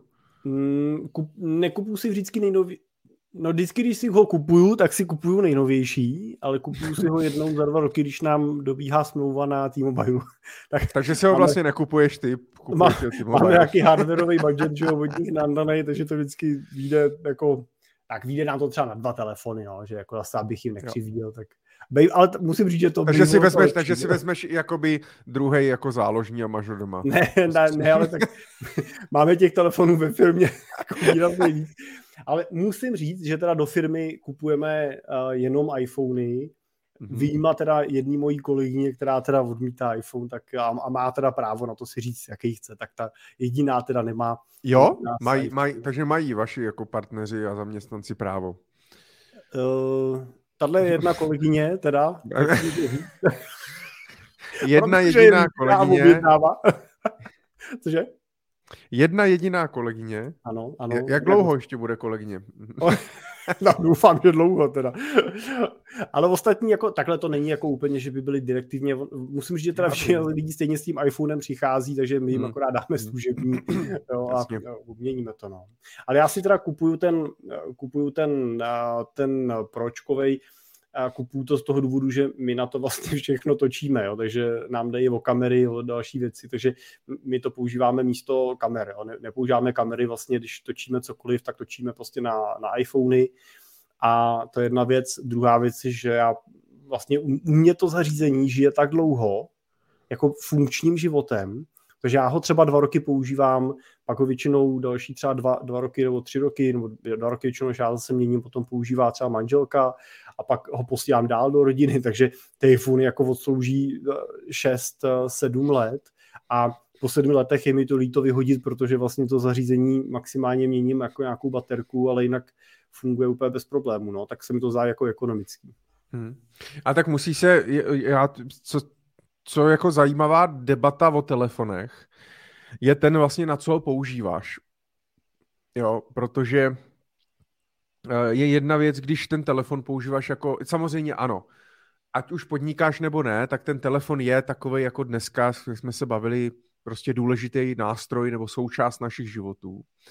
Ale je prostě otázka, jestli vlastně uh, pochopím, když člověk, který to má na biznis a třeba i, jak říkáš, natáčí s tím nějaký videa, potřebuje, aby to dlouho vydrželo, potřebuje prostě lepší display, lepší jas, pracuje s tím často venku, vevnitř a tak dále, větší výdrž baterky, třeba větší display, že jde do toho Pročka nebo Pro Max uh, a tak dále, jo u těch jako standardních uh, lidí, kteří to nevyužívají pro biznis, prostě mají jenom telefon a ve směs jako je vtipný, když si vezmeš, kolik ten telefon umí věcí, jo, zajímalo by mě, kolik procent vlastně toho, co ten telefon umí, tak využíváme. Myslím si, že jako budeme jako hluboko pod 50%. Mm. A, tak prostě, že tomu člověku, když to používá stejně jenom jako na uh, Facebook, Instagram, Messenger a telefonování, tak vlastně jako nepotřebuje proučko, jo. A potkávám hmm. spoustu lidí, kteří si jako stěžujou a mám i takový kamarádi, kteří si prostě stěžují na to, že mají málo peněz a tak dále, mají telefon za 40 tisíc, jo. To mě jako nepřijde úplně, úplně normální. Já teda, abych odpověděl, tak já mám dvanáctku, normální dvanáctku, protože jsem si přesně tehdy říkal, já vlastně jakoby pročko nepotřebuju. Já na to nenatáčím, nefotím uh, a vlastně jakoby já ten telefon fakt používám jenom jako na to, co jsem jmenoval. No tak vlastně proč? Jako proč bych měl platit 15 tisíc nebo kolik se tehda bylo za, za to pročko nebo za vě, tu větší verzi. Moc mě to jako nedávalo smysl a nedává mě to ani teď moc smysl. Takže mám 12 a mám ho v plánu teda vyměnit někdy příští rok a tady toto dát, protože no, sinátor půjde do první třídy, tak asi dostane teda tady ten, protože asi telefon teda do první třídy dneska už je eh, povinná výbava eh, vedle penálu. My teda ne, já to tom teda tady smlouvám, smlouvám s naší malou a ta půjde do pátý, takže... My, my, a ne, nemá iPhone nebo nemá telefon? Nemá, no takhle, nemá telefon. Ona vždycky říká, že chce telefon a říkám, hele, mám tady tu Nokia tlačítkovou, můžeš jí hned, tak ti tam tomu dám synku a rádi budeme, když ti budeme moc zavolat. To, to nechce, to, to jako, to ne. Takže nemá. Mhm, zajímavý. A zvládá to, jo? Jo, ale mm, Jo, jo, ale tak oni prostě jsou jako v jiném typu školy, takže uh, to není Tak tam nikdo nemá telefon. Takže ale ne, tak mají, jo, mají ty telefony, ale není to takový téma. My třeba ve škole ani nesmíme používat, oni tam ani jako nesmějí jako vyndavat, nesmějí s nima pracovat, jo. prostě, že, takže není to tolik, jako že by se podle toho nějak rozrazovali nebo vyřazovali zase a tak dále. No. Takový, jako a iPady mají? Téma. Ne. Taky ne, vůbec. A počítač? Mají? No jako mají nějakou potom výuku, ale až v těch vyšších třídách. A, a doma, doma mají? Mají tablet tady k dispozici a oni samozřejmě s tím telefonem, že umí, jo, tak když prostě si potřebuje zavolat nebo něco, že jo, tak tý telefon Jasně. učíme, že to jako není problém s těma nema, vy, ne, vy nemáte teda jakoby uh, ve vaší recepci jako doma uh, na chodbě uh, pevnou linku teda. pevnou linku nemáme teda. No. Pevnou linku nevedeme. OK, OK, fajn. No byla, takže takovýmhle máme iPhony, nevím, jestli k vám ta informace nějaká byla, tak doufám, že jsme Jirko teda odpověděli. Uh, děkuji ještě za odpovědi a všechny videa z podcasty, my jsme taky rádi. Uh, ještě píše, na jaký pasivní příjem cílí Michal, nevím proč jenom já, asi si myslí, že Jirka už má pasivní příjem uh, a vlastně už nic nemusí. Je to tak, Jirko? Jsi rentier? Nejsem ještě rentier. Nejseš. Dobře. Já mám ve finančním plánu 50 tisíc korun měsíčně na dnešní, na dnešní ceny. Sám pro sebe, teda nepočítám pro rodinu, jo? to bych chtěl jenom, je to jenom fakt čistě, čistě jenom pro mě. A zatím si myslím, že by mě to mohlo stačit, uvidíme. Když budu mít choutky po Mercedesu, tak to budu možná navíc. No, no to, člověče, takhle, ale, ne na ty splátky, ale ta údržba taky teda ona...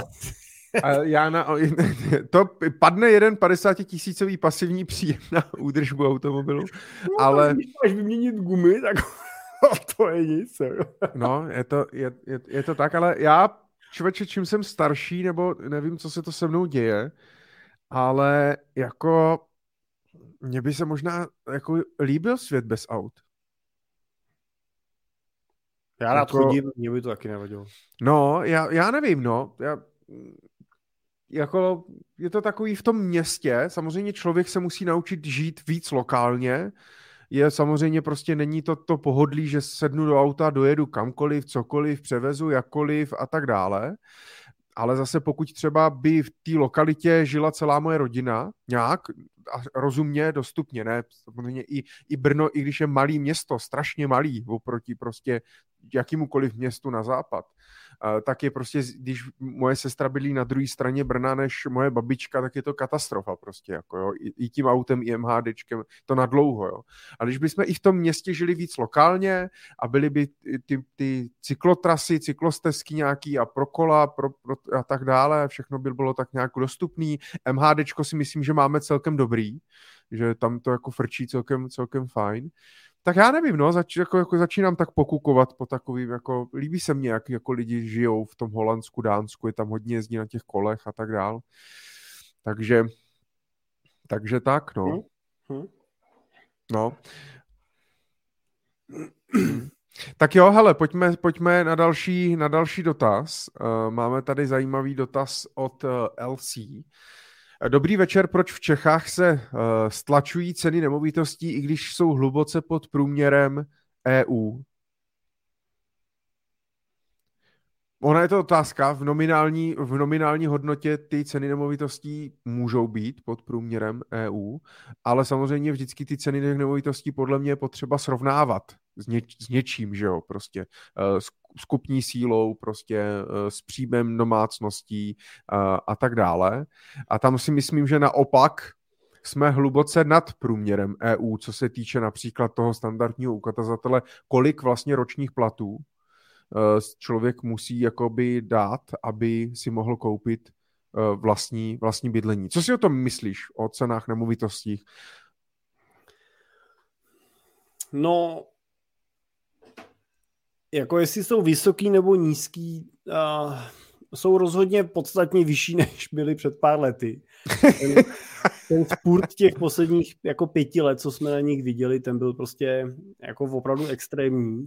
A asi si řekněme, že zaplať pámbu teda za to, že to a, jako Česká národní banka těma vysokýma sazbama zastavila, teda, jo, protože jinak bychom se opravdu dostali do úrovně, kdyby bylo jako pro normálního člověka nereálný si to bydlení pořídit. Jo. Už dneska, když jako budeme realistický a budeme přemýšlet, Michale, že bychom si dneska pořizovali jako byt třeba jo, a dal by si za něj, nevím, 5 milionů za ten byt v nějakém městě, a budeš chtít byt pro rodinu, takže aby to bylo třeba 3 plus 1, tak si myslím, že 5 milionů za nějaký jako rozumný byt asi je jako objektivní cena. Tak eh, když máš dvě bariéry, že jako první musíš našetřit milion jako mladý člověk, aby si měl nákontaci, no a jako druhý musíš prostě mít na splátku 4 milionů, což se dneska bavíme o 30 plus, jo, 30 tisíc, 35 tisíc měsíčně, může být jako splátka na na 4 miliony.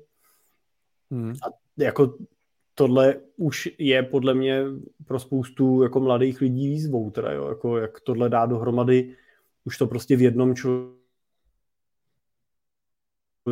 na úrovni průměru, jo. To si musíme uvědomit, že průměr nám zdá jako 40 tisíc je pořád hrubá, že jo, takže čistýho to je 34, jo, takže nemůžeš dát prostě celý svůj plat za splátku hypotéky prostě, jo. takže už tam musí být druhý k tomu, no a když ten druhý půjde na mateřskou, tak to budete platit z čeho.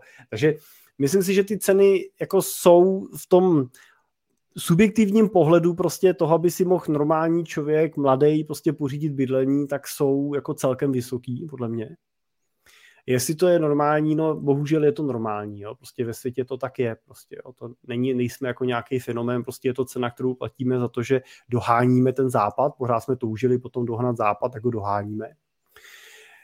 Uh, myslím si, že asi um, odpovědí na to prostě do budoucna nebude pokles cen nemovitostí, ale bude to, že budou vznikat uh, další typy úvěrových produktů, které jsou ve světě běžný. V Anglii je běžný to, že si hypotéku sjednáte na 50 let, že ji po vás může převzít někdo v další generaci, to znamená, že může ta splát, to splácení hypotéky ve Švýcarsku, jak je běžná záležitost, že tu hypotéku po vás převezme jako vaše, vaše rodina a tak dál.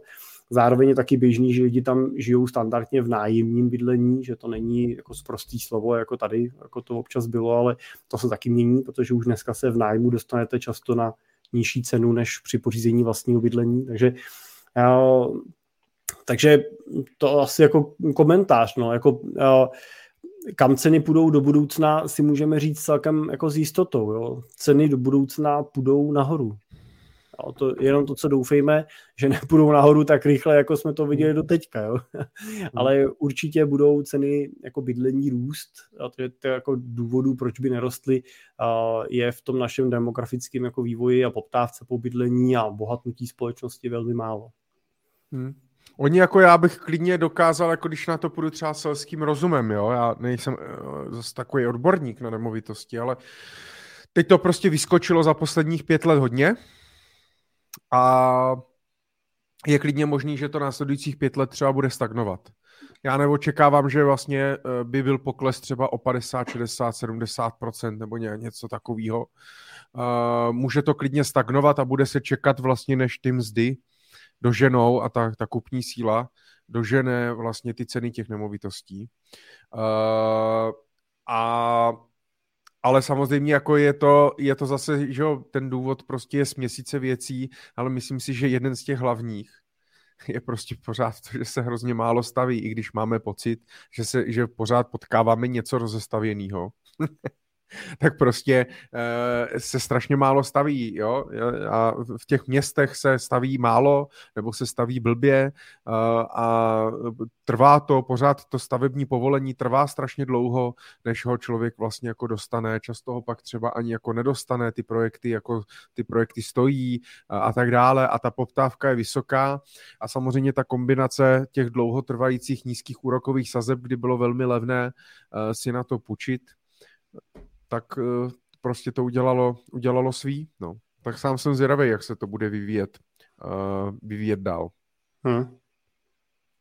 Takže tak. Dobrá, jdeme dál. Máme tady jedno, jeden asi, řekl možná jednoduchý dotaz pro tebe.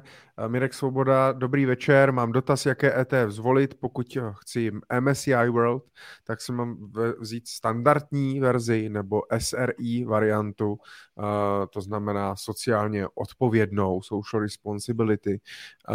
Děkuji za odpověď. No to je dobrá otázka. Já musím říct, že my používáme v portfolích obě, my používáme jak uh, MSI, tak uh, tu SRI variantu. Jako zároveň? No.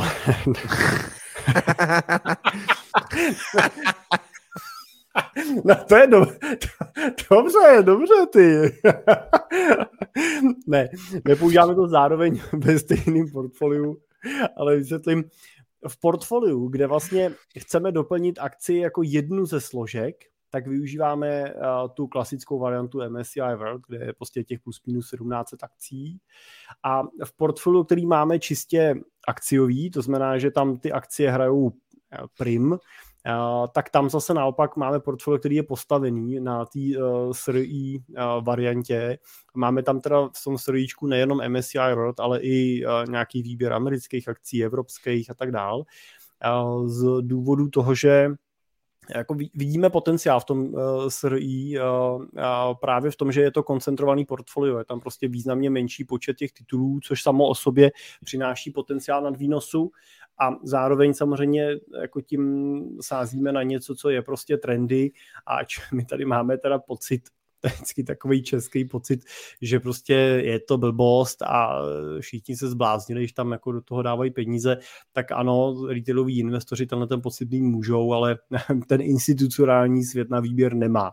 Jo, prostě pokud jste bankou, penzijním fondem nebo nějakou charitou, tak nemáte na výběr. Vy prostě musíte investovat peníze do těchto aktiv, musíte se vyhybat některým aktivům doslova, takže samozřejmě tyhle typ, tenhle ten typ akcí zažívá větší inflow prostředků a my tam jako vnímáme díky tomu větší potenciál nějakým budoucím růstu cen. Hmm, skvěle, děkujeme. Děkujeme za odpověď. Pojďme, pojďme dál. Tomáš píše, dobrý večer, pánové. Dobrý večer i vám. Co byste poradili sběrateli, který dlouhodobě investuje 90% prostředků do mixu ETF dividendové akcie nemovitosti a zbývá 10% do sbírky. Aktuálně tvoří sbírka víc než 50% čistého mění. Osmimístná částka, tedy násobné zhodnocení oproti ostatním aktivům. Do budoucna věřím v růst nad S&P 500 likvidní. Cílem je finanční nezávislost, ale i sběratelství. Co s tím? Jak se na to dívat? Navyšovat eh, procentuálně eh, ten majetek eh, v nějakých těch sbírkách, v umění a tak dále, nebo se držet standardních aktiv? Jak na to nahlížet? No, podle mě to nemá jednoznačnou odpověď. Jo. Já bych se na tu sbírku mohl podívat s odstupem trošku jako na podnikání pokud podnikám nebo obecně do něčeho vkládám kromě peněz ještě svůj intelekt a čas, tak logicky očekávám, a logicky by to tak mělo být, že ta daná věc mi přinese větší výnos. To znamená, že pokud té sbírce rozumím, nejsem jenom jako pasivní sběratel, co by hromadil, a teď přežinu, jo, zlatý cihly, ale vím, co sbírám, vím, proč to sbírám, no tak logicky bych měl být i tím jako výsledkem nad výnosem toho S&P 500. Problém té sbírky ovšem může být samozřejmě podobně, jako je to u podnikání, že jsem držitel té myšlenky a mým třeba odchodem je otázka, jestli ty moji dědici dokážou vlastně tu sbírku ocenit tak efektivně, jako ji ocenuju já. Já mám na tohleto jeden příklad. Jeden z našich klientů se bavili a, a on má jak celkem významný portfolio v ETFkách, jako v, v mnoha desítkách milionů a říkal mi, já, já jsem takový sběratel, já sbírám lecos, třeba mám sbírku Madonek. Já jsem říkal, cože máte? A on, on, on má sbírku no, to jsme si říkali minule. Keramických Madonek. Hmm. A přesně se dostanete k tomu, že on dokáže tu Madonku ocenit, ale když to zdědí děti, tak to prostě šutnou někam do frcu. Hmm. Nemusí to být jako váš případ, ale je to určitý riziko, který u té sbírky je třeba zamyslet, na kterém je potřeba se zamyslet. A a to riziko vyhodnotit. Jo. A vy ho můžete vyhodnotit tak, že dokážete vlastně tu sbírku zabezpečit, to znamená, dokážete vlastně jí připravit a nějakého svého nástupce anebo dokumentací k ní připravit tak, že ji někdo dokáže bez problémů převzít a buď v ní pokračovat nebo zlikvidnit, tak jak prostě vy se dohodnete nebo tak, jak určíte v nějakém svém testamentu a tak dále. No a nebo můžete říct, jo, ale tak dobrý, tak já budu vlastně sbírat spíš pro radost, protože prostě už bych se chtěl věnovat i jiným věcem a možná prostě už mi to jako konzumuje víc času, než chci a, a pak může být logickou cestou to, že to doplňují ty ETF, jo, ale stejně tak může být cestou to, že řeknete, já ale ty sbírce věřím, nebojím se rizika, že se se mnou něco stane, to jsem vyřešil, nebojím se rizika toho, že to mám třeba tady v České republice jo, zaparkovaný v jedné garáži nebo v jednom depozitáři, kdyby se tady něco stalo, jak to třeba odsaď můžu těžce dostávat, prostě tohle riziko jako akceptuju, no tak pak to zase může být tak, že ta sbírka může být vaše vášeň a může vás to bavit a nemusíte jako stavit hmm. svoje uh, portfolio na ETFkách. Jo. To bych chtěl říct, že jako není to tak, že každý člověk a každý rentier by měl mít ETF, jako to určitě není pravidlem. ETF jsou cestou a řešením, jak doplňovat to svoje portfolio o další aktiva, ale není, nejsou jedinou cestou, jak ho stavět. Ale mě, mě tam napadá jako věc, eh, jako říct si, co je cílem. Jo, jakoby, co mě to má vlastně jakoby přinést, kam se s tím chci dostat, proč vlastně do toho investuju tímto způsobem on člověk ještě podle mě se může dostat do takového, do takový ty pasti a má to hodně podnikatelů, ty to určitě řešíš, ale já v podstatě taky, že vlastně eh, spoustu klientů podnikatelů nediverzifikují a mají vlastně všechen majetek v té jedné firmě. To je vlastně to jediný hlavní aktivum. Koncentrují to do toho, protože mají pocit, že to mají pod kontrolou že vlastně ta investice do podnikání je bezriziková z jeho nebo z jejich z jejich pohledu, jo. A to si myslím, že jako může být strašná past, že člověk opravdu se pak dostane do té situace, že uh, bude mít vlastně koncentrovaný ten majetek v něčem, eh, co prostě může být do budoucna problém. A já bych se na to díval jakoby i tak, eh, protože ta sbírka eh, mě nemusí vlastně přinášet žádný pasivní příjem, nebo může mě přinášet v úvozovkách pasivní příjem, že to čas od času otočím, nebo něco a pak z toho, co vydělám, tak budu žít a tak dále. Ale mm, můžu se na to kouknout, že prostě já potřebuju mít v těch klasických finančních aktivech, nebo ten mix prostě akcí akcie, nemovitosti, eh, tak potřebuji tam mít tolik peněz na to, aby mě to pokrylo nějakou rentu nebo nějaký můj život a pak cokoliv, co vydělám nad to, tak už klid, tak vlastně klidně můžu všechno dávat do umění. Pokud mám prostě splněnou tu úroveň nekonečné renty, jo, tak můžu, tak pak už nemusím řešit, jestli do umění budu dávat jenom 10%, 20%, 30%, takže hodně podle mě je to ovlivnění tím, co tím chci vlastně jako eh, získat a jestli to dělám pro radost nebo pro výdělek a je to můj biznis, nebo prostě to chci jenom dlouhodobě držet a pak to předat dětem a budovat to jako rodinný majetek, chci z toho něco čerpat, nebo to chci jednou prodat celý. Takže jak říkáš, je jako těžká, těžký z tohohle udělat jako jednoznačnou odpověď. No. Hele, eh, to by docela zajímavá poznámka, to, co jsi říkal eh, s tím, s těma podnikatelema. Jo. Ono to tak je. Eh, oni jako, já mám zkušenost, že do určitý fáze toho podnikání prostě v naprostém klidu 100% svého majetku držím a akumuluju v podnikání. Ve svých firmách, ve svých biznisech, protože se jich přesně se v nich vyznám a nevidím tam moc jako rizik. A ta fáze, kdy přichází ta otázka té diverzifikace, je podle mě fáze, kdy začínám vlastně uvažovat, uh, kdy se začínám jako překlápět k tomu rentierskému stylu uvažování, jo? k tomu, že bych chtěl vlastně zvolnit, k tomu, že bych chtěl uvažovat i v jiný, uh, v jiný nianci než ta moje firma, než to moje podnikání.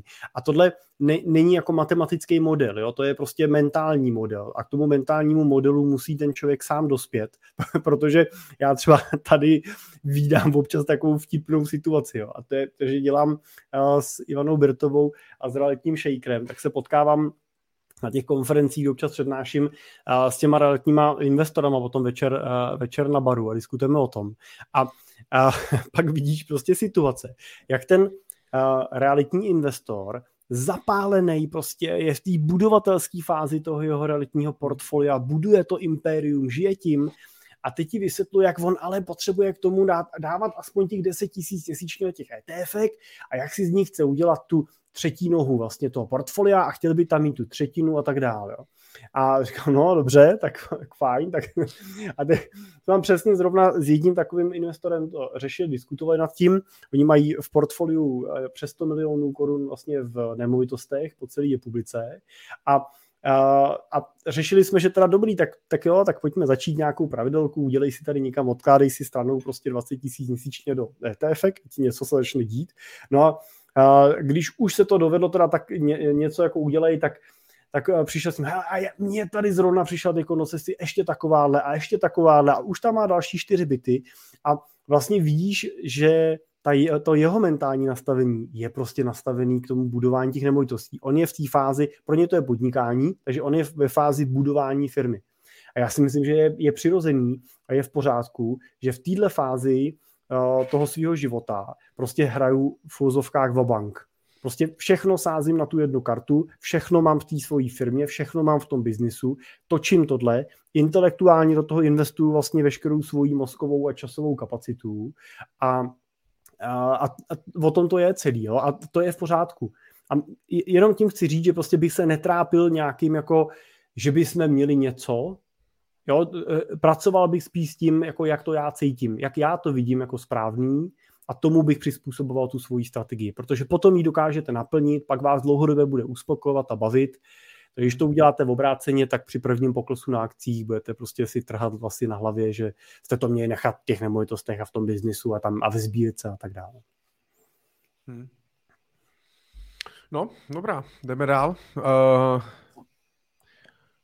tak co, Jirko, troufneš si na nějakou uh, analýzu akcí na, na, na, eh, na to, co si myslím o NIU, Nikoli a XP, já ti odpovím úplně přesně. Nemyslím si v nich v tohle chvíli vůbec nic. Počkej, Nikola, Nikola, není to ta firma, co, co, co, co byla v covidu a nic ještě neudělala? Nebo něco a získávala, získávala uh, strašně moc kapitálu? Nevím, no, jako nedokážu na žádnou z nich jako říct žádný hmm. názor, nemám na ně žádný, k ním jako žádný informace. Takže... My si, tak můžeme si pozvat pak někoho, třeba nějaký analytický analytiky, analytický analytiky, akciový analytiky. Ani tam k tomu něco řeknou, ale to není naše, to není naše práce. Vy ani vlastně neanalyzujete konkrétní akcie, ne, pro klienty, nebo jo? Mm, Řekněme, eh, že ne.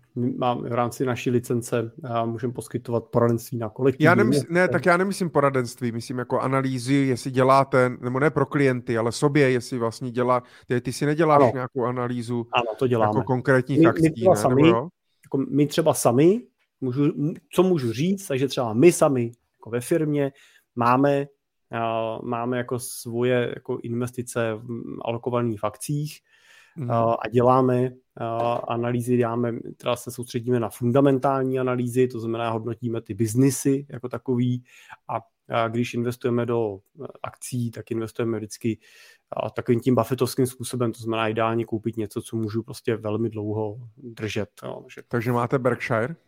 Taky, jo. Tak co jste, tak to, tak, tak to máme nový téma na poslední půl hodinku. Co, si, co, koupil fir, co koupila firma Simple a partneři do svého portfolia? Jak píše Insider, toto není investiční doporučení a nic ale... z toho, co řekneme, eh, nemůže být použito proti nám. To je, to je Michale, taková docela jako zajímavá otázka. Akorát bohužel na neúplně správného člověka. Já pop, upřímně nevím. No, tak pojďme, zavolej, zavolejme Danovi. Ano, můžeme Nespí. probudit, probudit Dana a zeptat se Dana, protože tohle má na starosti skutečně jako v plný kompetenci Dan a jeho uh, analytici, kolegové, uh, se kterými ty analýzy zpracovává, připravuje. Já mám v tomto směru uh, plnou důvěru ve svého šéfa analytického týmu, uh, který ty analýzy dělá. Takže A, a popravdě řečeno i v rámci investičních výborů aktuálně máme jako tolik témat, že to téma těch jako přímých akcí je relativně jako marginální v tom v té potřebě, kterou řešíme, že se k němu tolik nedostáváme v tom, v tom základ, základní diskuzi. Takže já vlastně to portfolio neznám, nebo jako znám ho nějak strukturově, ale nechci teď hodnotit, co jsme koupili nebo prodali v poslední době, protože bych opravdu vařil z vody. Jo, no dobře.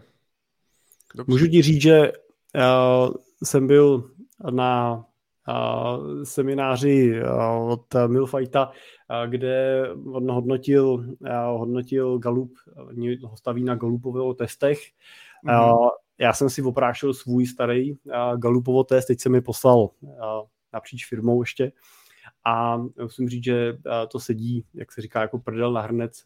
Můj test jednoznačně ukazuje, že mám dělat tu strategii, vizi, mám dělat vztahy, mám se snažit maximalizovat výsledky, ale mám se vyhnout, mám se vyhnout exekutivě, analytice a práce v nějaký zásadní míře u takový tý sedavý práce u počítače, takže se toho držím a moje firma dělá všechno pro to, aby takový práce musel dělat co nejméně, takže mě tohle trošku mí. Jo, tady jenom Elsi nám doplnil, díky Nikolasou. No, já vím, že to je nějaká automobilka mm. právě, že to, a že tehda strašně vyletěla na burza a nevyrobili ani jedno auto. Ještě, tak se to hrozně si, si jako pamatuju. Vodíková elektroauta NIO, tak to je ta čínská firma, co propagoval Vávra, ne? Mm. Mám pocit. A XPV létající auta. Hm. To ani neznám. Tak bohužel, to jsme na, to jste bohužel narazili na špatnou show. Ale těšíme se na jejich výrobky. A, uh, tak, tak, budeme spíš uživatelé. Ano, a tak, přesně. Spokojení a, uživatelé. a Jirka, když nad něčím přemýšlí, jestli si něco koupí, on většinou pak koupí celou tu firmu, takže... Promiň, promiň Michale, ale tady některý kolegové nás poslouchají už dlouho a jsou jako velmi blízko svou odpovědí. Tak chtěl komentovat pro diváky YouTube. tak my, samoz, my samozřejmě natáčíme tuto Money Talk Show, protože nesmíme vůbec vlastně nic říct. A co vše, všechno, co jsme za poslední dva roky tady řekli, eh, nic se nestalo. Jako bychom neřekli. Nic, vlastně. nic není pravda. Všechno jsme si vymysleli. Je to fikce? Fikce nebo pravda? To byl nějaký pořad, ne? Počkej. Je to špatná, počkej. No tohle. Hm, to ne. Hraje něco?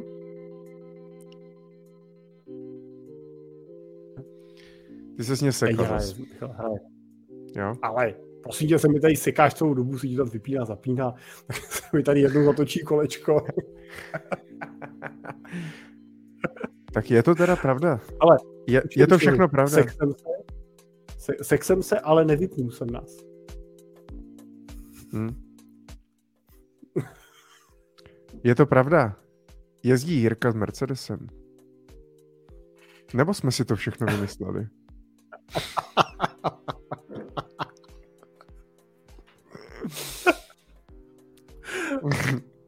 Ale... Věřte, nevěřte, ano, je to tak. No. Hmm. To tak co vás ještě... No, když, když mluvíš jenom o těch autech, teď tam nevidím uh, dotaz, ale uh, točil jsem nedávno nějaký video na téma, jaká byla moje nejhorší investice to mě teda, musím říct, že mě to jako poslední dobou teda baví, protože a, si na to marketáci vždycky přijdou s nějakým jako témat, seznamem témat, na který mám natočit nějaký videa a pak mě v tom vždycky nechají se vykoupat, abych na to natočil nějaký videa. Tak, to a tak je zase, do, je zase dobrý, jestli ti to vymýšlí. No to zase, to, to jo, to bych asi všechno nevymyslel, teda, ale to jestli se chcete pobavit, tak si někdy puste na našem YouTube. Máme tam takový desetiminutový videa na různý zajímavý, ale třeba téma jako nejhorší investice mě teda uh, zaujalo, pak jsem nad ní teda dlouho přemýšlel a než ti řeknu svoji nejhorší, dokázal by si říct třeba, co bylo pro tebe jako nejhorší investicí? No, jsem zvědavý, no, jestli se potkáme třeba. No to se asi nepotkáme. Otázka je, jestli jako uh, definice slovo té investice. Jako jestli... Tak Něco, za co si utratil peníze třeba, jako... Hmm. No, tak asi auto. Tak to se shodneme. Já jsem přesně to samý. Pro, pro mě teda, pro mě to bylo moje asi třetí auto a koupil jsem si tenkrát koupil Forda Scorpio a nebylo to zase tak jako, nebylo to takový pravěk, jo, jako bylo to třeba 2005, 6, nějaký takový rok a Ford si... Scorpio? No, to Ford Scorpio ale byl z roku 84. Ještě, jak to... No, to už tenkrát to byl jako historický kousek. Ale našel to, jo. Tady toto? No jo, jo, to jsou přesně... A to je úplně otřesný auto. No, no tak ale když je ti uh, 20, nevím, kolik mi bylo tenkrát, tak se ti, a jezdíš do té doby Škodovkou 120, tak uh, pozor, jo, ale to musím říct, že to auto mělo a teď to je srandovní z dnešního pohledu. Ale jezdíš ale... Škodovkou 120, ty seš tak... no jezdil jsem. Ale jestli si navštívil dvojčata ještě předtím, než se dostavili, tak... Ty vole, tak to už bylo ale 2012, ne, tohle je 2005 a začal jsem podnikat a pracovat 2002, tak já nevím, no tak víš co, já jsem nedělal v tom velkým, jako v té velké síti, takže nám to nešlo tak rychle. Počkat, 2002 ještě jako lidi jezdili Škodovkou 120? No, já nevím, jestli lidi, no takhle, když Ale jsem jezdil já 2002 Škodovkou 120, tak už to byl tekáč, jo. jo. Už jsem parkoval za rohem, že jo, vždycky jsem šel k klientovi. no ale jako bylo mi tenkrát 17-18, no, tak byl jsem rád, že jsem si koupil, eh, že jsem si koupil tenkrát po, po tátovi první Škodovku, tu jsem hned asi po třech měsících opřel někde v zimě o sloup a tak jsem si koupil další ale hmm. uh, ten, ten, to Scorpio jenom, proč bylo tak blbou investicí, já se to chci říct jako příklad, uh, protože ono, doplním, že to auto z 84. mělo okýnka v elektrice a automatickou převodovku. Jo. A to si myslím, že pro každého autaře už samo o sobě jasný, jo, co se první podělalo prostě na tom autě samozřejmě. No, ale uh, komický na tom bylo, že já jsem ho koupil za 20 tisíc tenkrát, jo, takže už tenkrát to se toho někdo rád zbavil. A když jsem si ho přivez, tak jsem si ho koupil někdy v zimě, už jako k jaru, no a musel jsem ho asi uh, do 14 dnů přezout na letňáky. No, a jsem si je šel koupit, tak jsem zjistil, že stojí ty čtyři letňáky to, co stálo to, stálo to auto. Hmm. Takže přezutím na nový gumy jsem zdvojnásobil hodnotu auta, Myslím, že na tankováním jsem uh, ho o čtvrtku uh, doplnil, že jsem ho o čtvrtku asi jako uh, zhodnotil. A to teda opravdu byla investice strašná. To auto prostě mě stálo na tom servisu nes, úplně jako nesmyslný teda peníze. Takže to o, osobně považuji za nejhorší investici. Uh, za první jsem si koupil strašný pekáč a uh, za druhý jsem si chtěl koupit auto jako, víš, takový to, že si chceš... A proč jsi do toho šel? No, jako jak tě to napadlo, nebo... No, protože jsem měl tu Škodovku, ne? A protože jsem udělal chybu. Ale proč zrovna Ford Scorpio? Ty jsi nevím, měl... Protože když jsi si dal ty inzerci, ne? No. A zadal, zadal jsi si v té inzerci do toho filtru, jsi říkal, ty krásu, kdyby to mělo auto. Ferrari pro chudý a vyšlo no, ti Ford Scorpio. ale před, no ne, takhle. Scorpio v 84. byla luxusní limuzína. Jo, na to, 84. Co jo, no. No, na to, co v něm bylo prostě, tak to auto bylo jako luxusní. Bohužel, já jsem se ho koupil až 22 20 let, později. A tu limuzínu tu už někdo odjezdil přede mnou a mě zbyl jenom ten střep, který stál prachy. Jo. Tak, takže... Tak takhle se bude cítit Max, až dostane ten tvůj Mercedes. no, to, no, až to pojede přes hout, tak tak možná, jo. to, to už No ale aspoň si věděl, ty si věděl, že se auto přezouvá, ne? E, jo, to jsem věděl, ale do té doby to... jsem přezouval jenom tu Škodovku. A na Škodovku stály ty gumy snad jako třeba tisíc korun, že jo? Ani je, to třeba, prostě, je, to třeba, je to třeba při nákupu prvního auta vůbec nenapadlo, že budu muset přezout. Jo. Tak to mě, je dobrý. Prosím, mě to jako vůbec nedošlo. tak to je taky dobrá varianta. A měl jsem vlastně úplně tu stejnou zkušenost, no, že jako jsem přišel a... A, a to si ze mě ten... děláš strandu, jo. Co? To si mi tady směješ a pak řekneš, že máš stejnou zkušenost. Ne, ne, ne, já jsem se smál právě proto, protože já jsem si koupil auto s 19 palcovýma kolama, že jo? No, no, no jasně, no, tak... A teď, a teď, já, a teď jakože říkám, aha, OK. A říkám, a kolik tak jako na to stojí a teď jako, že jsem si nechtěl teda, že tak já si nechci odřít ty letní liťáky hezký, tak to koupím i prostě jako celý kola. A to byla jako pálka jak prase, takže hmm. nakonec jsem vlastně skončil s plecháčem a jezdil jsem celou zimu s, plechový, s plechovýma kolama. Ještě jsem tam musel dát sednáctky, aby to bylo o něco levnější.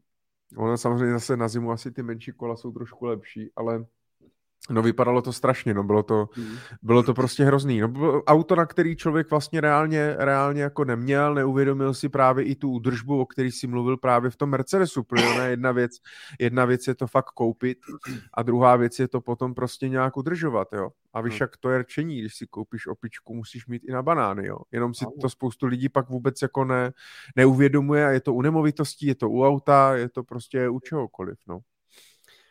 A jestli tě teda můžu pobavit, tak ještě jsem si vzpomněl, že bych to do, dokončil, že to Scorpio bylo na plyn. Že to bylo na LPG. Vole, děláš si prdel. je moje taky.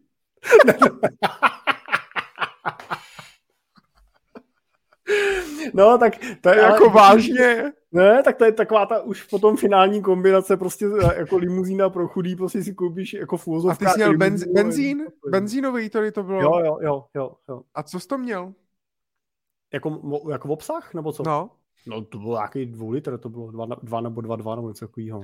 No já jsem měl právě jako tři litr atmosféru benzínový, no. uh, šestiválec a přede mnou to měl nějaký partner sák a ten právě, ten právě eh, si to předělal na LPGčko, aby ušetřil.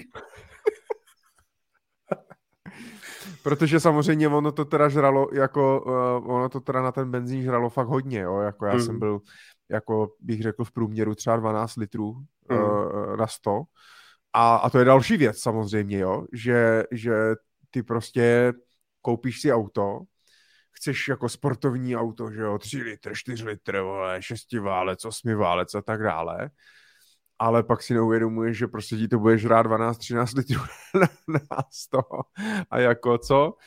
Jo, takže to je prostě... Jo. No, tak to je vtipný, to, to jsem fakt ne, to jsem nevěděl teda o tobě, tak to jsem, no. se, jsem rád, že jsem se dozvěděl, že vlastně to máme společného víc, než si myslíme. To jo. Já si myslím, že tohle je jako bude taková ta klučičárna prostě klasická, ne?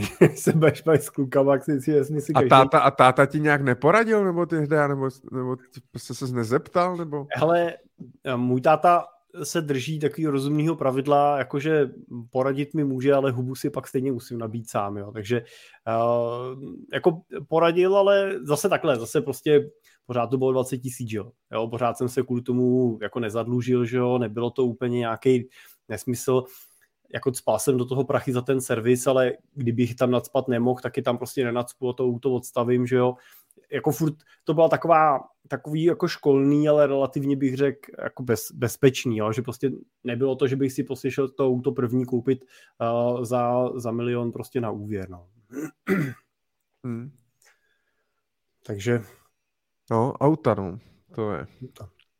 A nedávno jsem zase vzpomínal, to je vlastně vtipný, jo. Teď, Aleš tady ještě píše, že to se nediví, že jste toho názoru, že by se auta mohla zrušit a chodilo by se pěšky.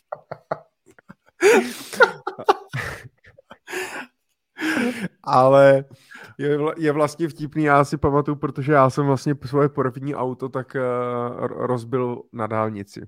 A na sněhu, na dešti a, a, a to. A prostě totálka.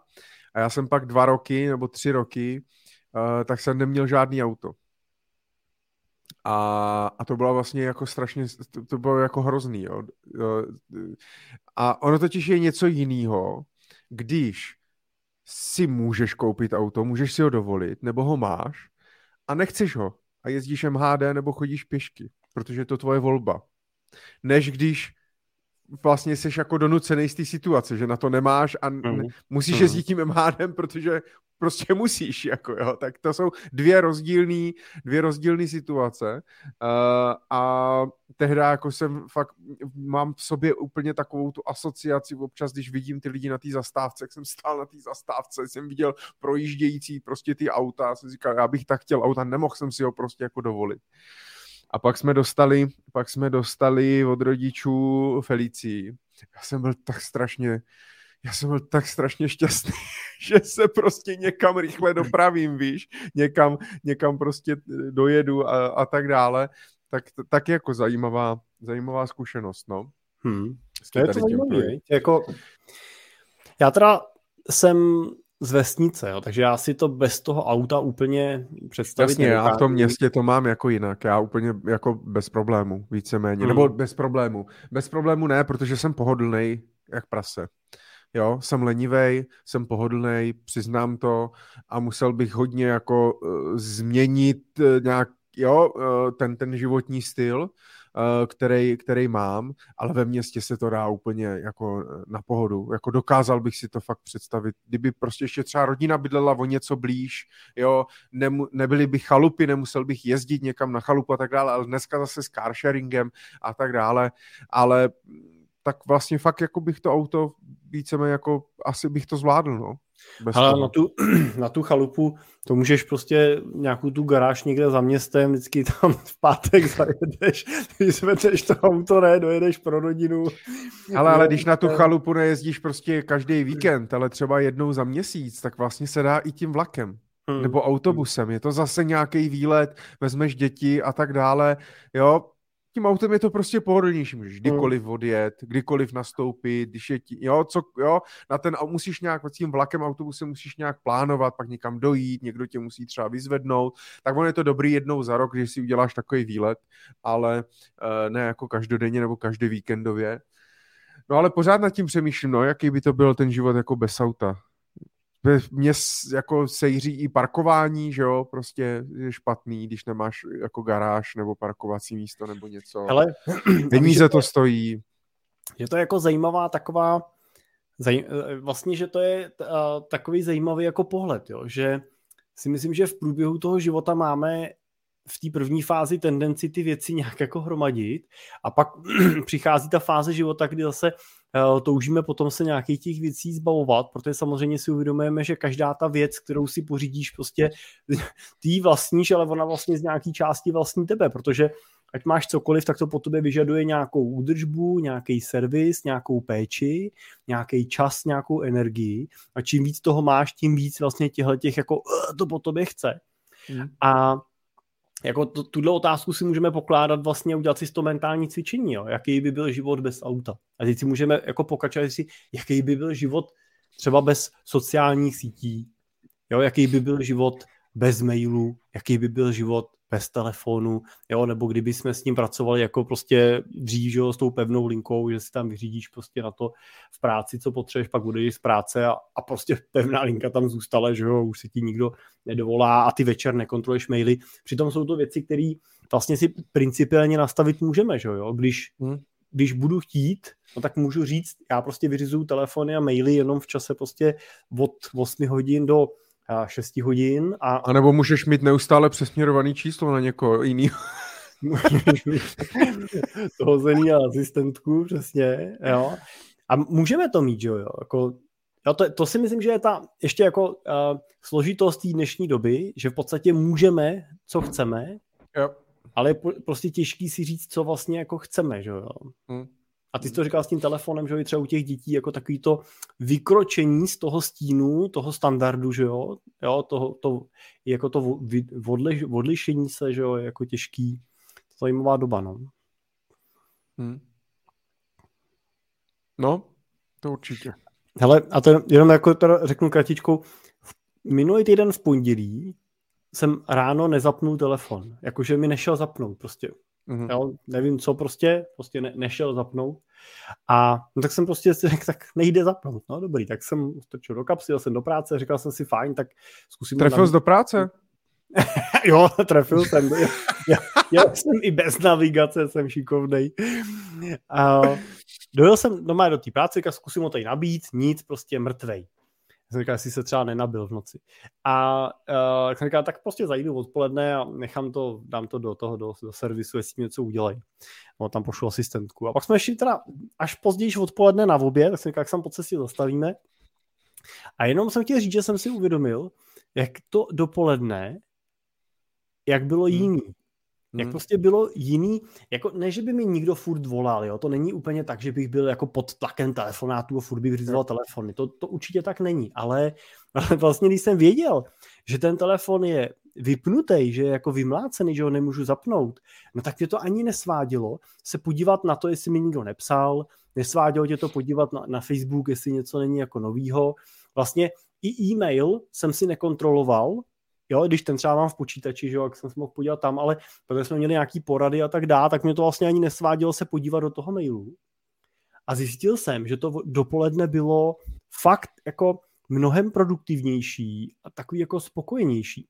Tak eh, pak jsem teda zašel do toho servisu, maník to vzal do ruky, říkám, nejde mi to zapnout, on zmáčknul pět tlačítek, telefon se rozběh, já jsem mu říkal, takhle jsem si to představoval, že přijdu, vy mi to tady takhle zadarmo opravíte, on říká, chce, jako, chcete něco, on říkal, ne, tak já zase přijdu teda, až budu něco mít, jo, ale uh, jako... Takže už ho máš za play, jo?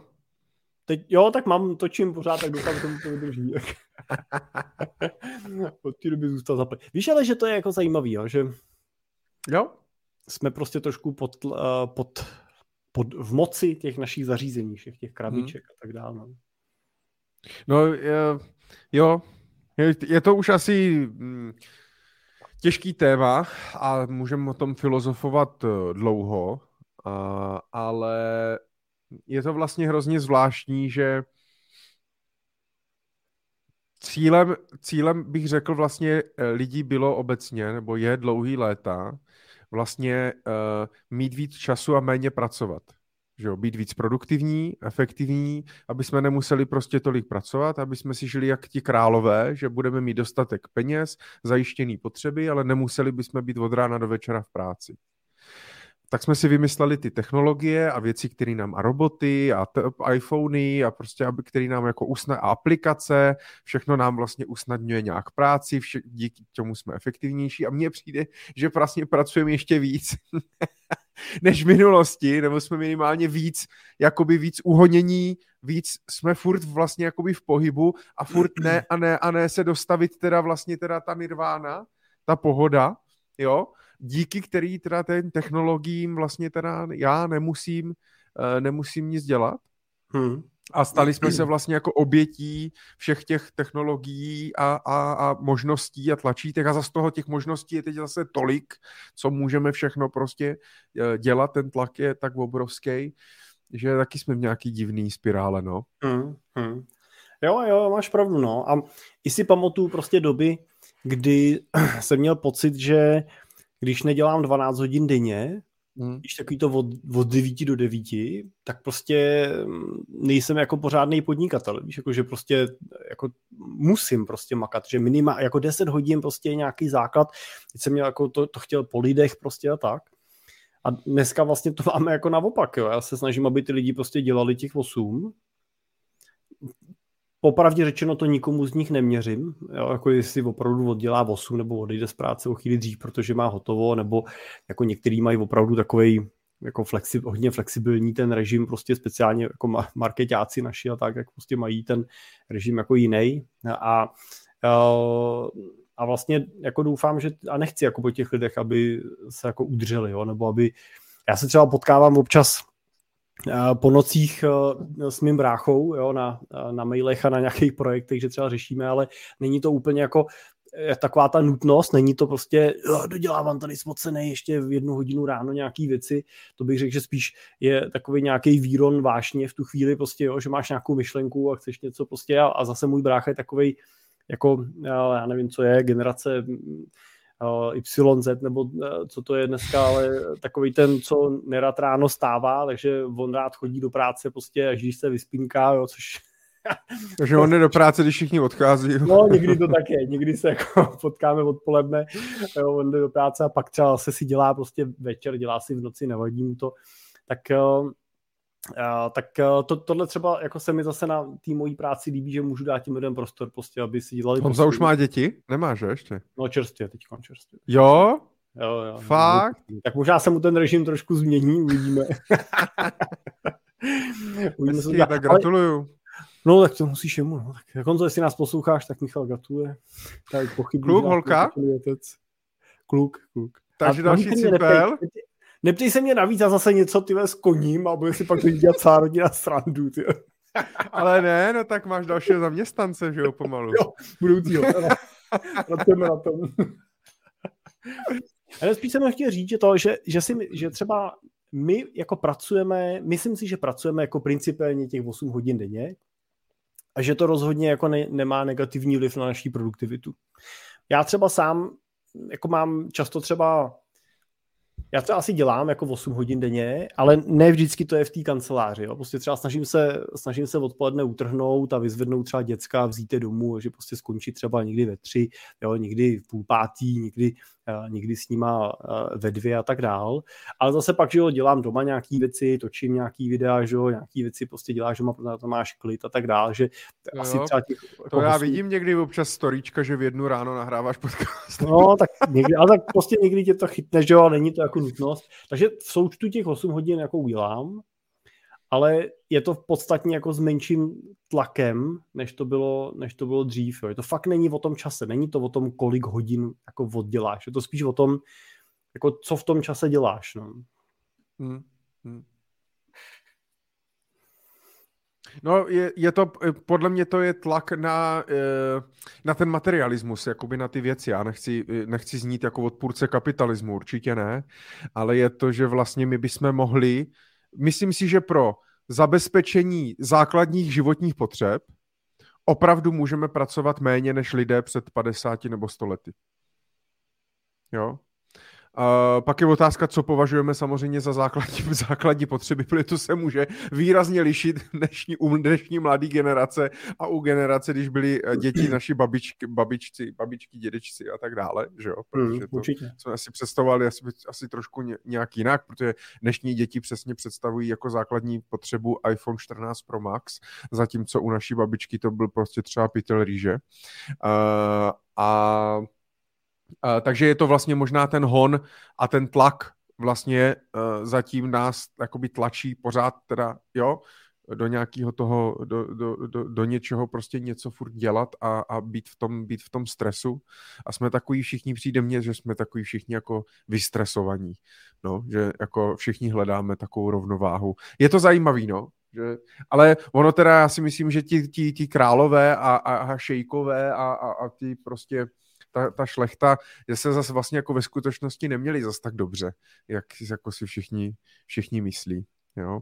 Takže on zase, když v tom životě je zase jenom jako, jenom máš prostě jenom holky a jenom jídlo a nic vlastně jako neděláš, tak to asi taky není úplně jako jo. Hmm. Zase pak mít nějakou přidanou hodnotu, něco vytvářet, být prospěšný v té společnosti a tak dále. No, to by bylo dlouhý téma uh, filozofický to bychom se mohli, uh, mohli zacyklit. Uh, a tak. Máme tady ještě nějaký dotaz? Nemáme, že? Myslím, že jsme odpověděli všechno, Michal. Odpo- podívej se, podívej se pořádně, Clark Kent. Já si strhnu pláštinku, sundám ryle.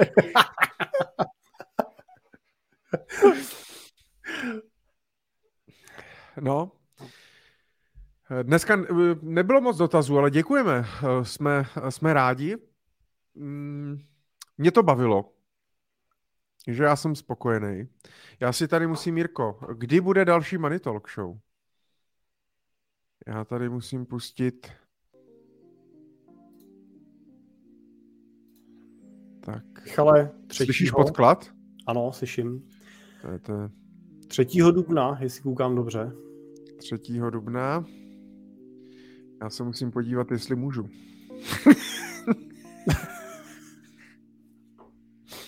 Podívám se, nemám zaplý kalendář. Tak, chviličku strpení. To jestli není Michal zase na dovolený. Ne, jedu, já na dovolenou jedu 16. až dubna. A ale, to stihnu, ale stihnu se vrátit do 1. května, kdy bude zase Money Talk Show, takže v pohodě. Ano, takže Michale, 3. dubna.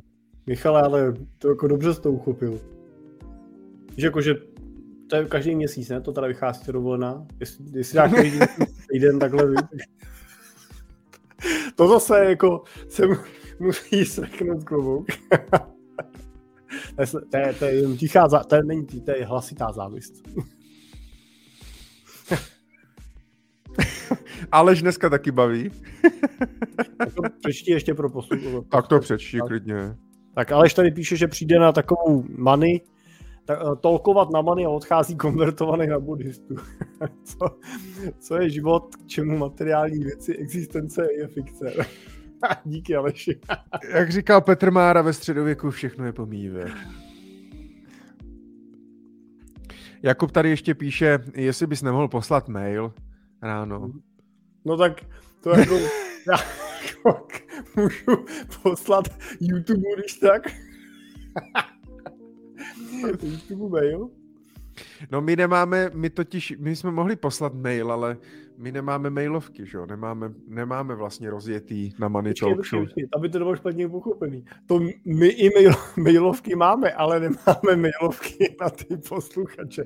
To nevyšlo, že jsme si zrušili mailovky, teda v rámci minimalizace. Nemáme maily, nemáme telefony, nemáme auta. Přesně. A stejně nás Tak. vždycky najdete. Vždycky nás ale najdete. pozor, Michale, ale fax, ten by si poslat mohl. Hmm. Tak kamaráde, fakt jsem nezažil už. To nevím jak. Ty si, pos, ty si posílal věc přes Já fax? jsem určitě, jsme měli nějakou prodejnu s nábytkem a dokonce jsme ještě jednu chvíli, myslím, faxovali objednávky nebo něco. Jo, Hmm. to je fakt pravda. Ale už to byla taková jako doba kamená trošku. No, je to, eh, já bych doporučil, pokud se chcete dívat pravidelně živě, prostě si to dejte do kalendáře. A Dejte hlavně, a hlavně sledujte naše YouTube kanály, protože pak se vám to připomene, že jo. Tam my máme ty uh, události plánované, dejte si tam ty zvonečky, že jo. Zvonečky, odběr, Uteče, a No, víc pro vás udělat asi nemůžeme. Omlouváme se. Počkej, tak, Michale, dobře, úplně, uveď, uveďme to na pravou míru. My bychom i mohli, ale nechceme. Ne, My jsme eh, totiž líní a tak nějak jsme si za ty roky uh, zvykli, že si nás vlastně stejně vždycky lidi najdou a když nás nestihnou, tak si to pustí z toho záznamu. Tak, tak vás Tak. nechceme spamovat No ještě dalšíma mailama. My vlastně, Jirko, ale my vlastně netoužíme po té po tý pu- publicitě, že jo?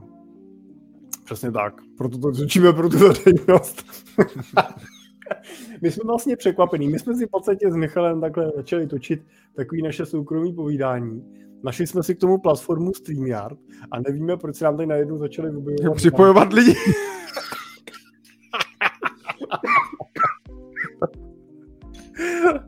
tak jsme z toho zmatený a nevíme, jak to vypnout právě. No. Ne, je to super. Děkujeme za to, že nás podporujete, eh, že nám píšete, voláte. Naštěstí to zvládáme, eh, ten, ten jeden e-mail měsíčně, takže takže to je v pohodě. Že co nám pošlete.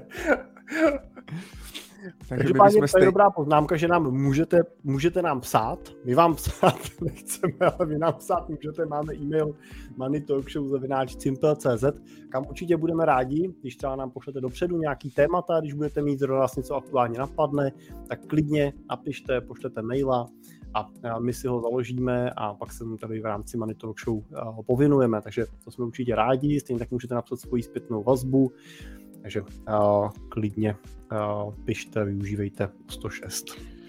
Takže uslyšíme se 3. dubna 2023 v pondělí ve 20.00. Nažhavte si své telefony, telef- počítače, televize, cokoliv, jakékoliv zařízení, kde můžete sledovat náš eh, YouTube kanál a budeme se těšit na vaše dotazy, na vaši diskuzi.